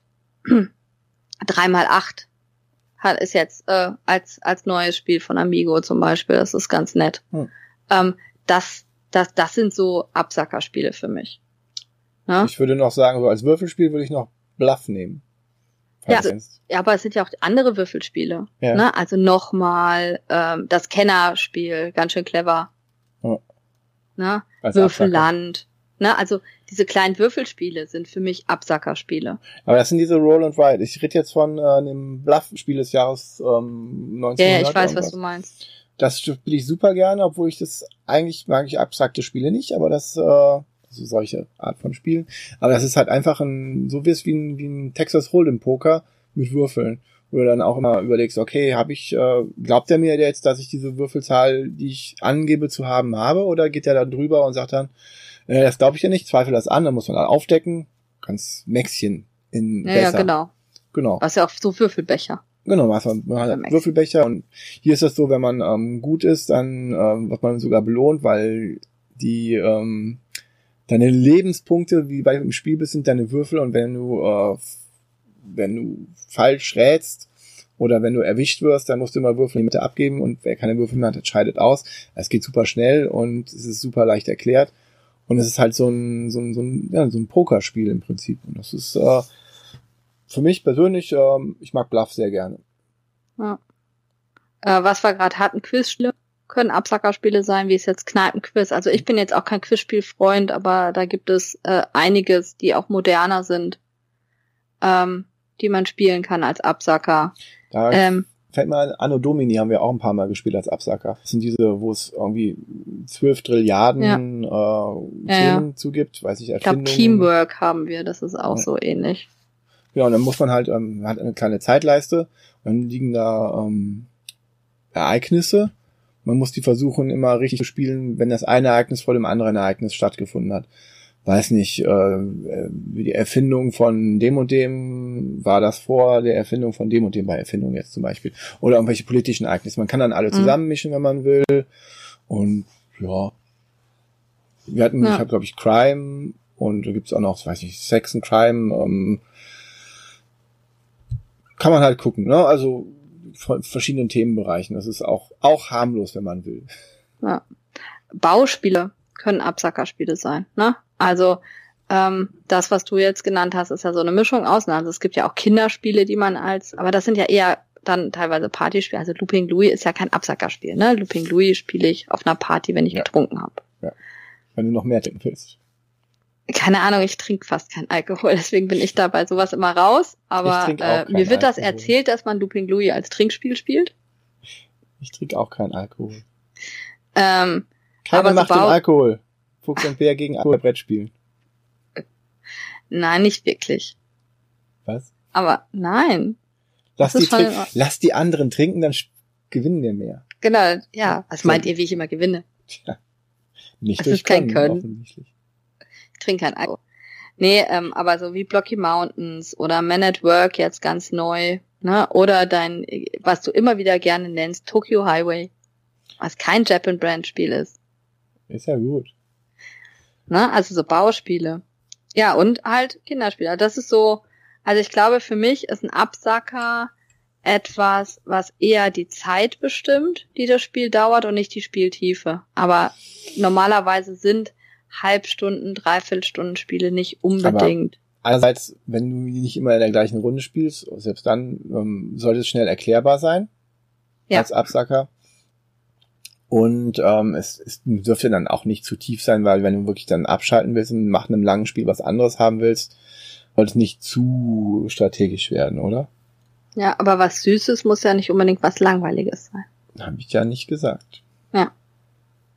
Nee, aber das ist so, also ähm, ich kenne eigentlich fast keine Spiele, Abende, Spieltreffen oder sonst irgendwas ohne Absacker. Und ähm, für die Leute, die ohne Absacker spielen, würde ich immer sagen, probiert das mal aus. Also ich, für mich war es wirklich neu, dass es Spielegruppen gibt, die keine Absacker spielen. Ich kenne sogar Spieleabende ohne Spiele. Wo man dann DVDs schaut. Traurig. Wollen wir nicht jetzt was spielen? Ja, gleich. Nein. Nein. Ja. Aber mit Also Freunden bei- treffen ist auch gut. Bei uns hat sich das inzwischen teilweise sogar eingebürgert, dass ein Exit als äh, ähm, Absacker gespielt wird, sozusagen, wenn man so genau diese Stunde noch Zeit hat. Äh, weil die ja immer ziemlich genau zeitbegrenzt sind. Also oft geht's ja bei uns wirklich dann um die Zeitbegrenzung, dass man sagt, ja, ich wollte so um zehn, halb elf, elf wollte ich fahren. Ähm, und dann kommt manchmal auch wirklich noch ein Exit auf den Tisch. Ja, dann sieht man mal, wie viel äh, die liebe Martina gespielt hat, denn wie viel Exit gibt's? Wie viele Spieleabende hast du dann wohl? Ja, es wird ja nicht immer ein Exit gespielt. Na gut. Aber ich habe immer ein, zwei Exits da. Ich habe im Moment gerade sogar vier Exits da, die ich spielen könnte. Die du noch nicht gespielt hast? Ja. Respekt. Und da sind die Sherlocks noch nicht dabei. Also ich habe drei Sherlocks da, die ich noch nicht gespielt habe. Und dann äh, habe ich noch einen Cosmos Exit. Dann habe ich eine neue Norris-Erweiterung, die ich nicht spielen kann, weil da jemand mein Grundspiel hat.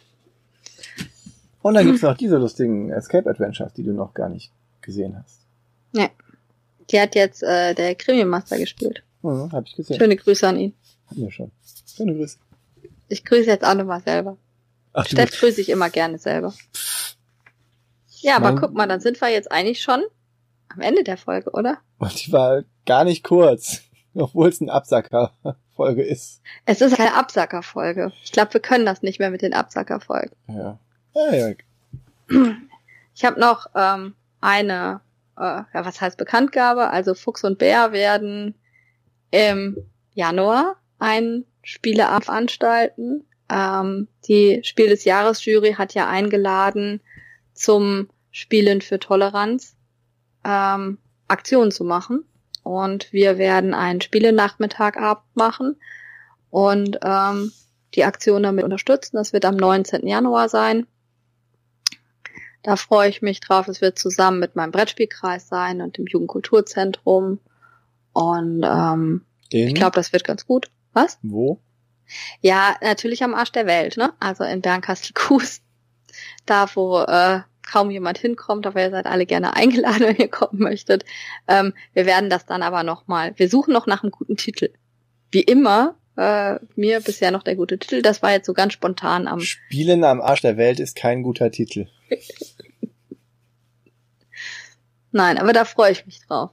Also das wird nochmal eine Aktion sein, wo man halt ähm, eher auch heimatverbunden ähm, versucht, Zuwandererfamilien mit Spielen, die halt nicht komplex sind, die nicht viel Sprache brauchen, mit einzubinden. Da bin ich ganz gespannt, wie das läuft und wie das wird. Und da freue ich mich drauf.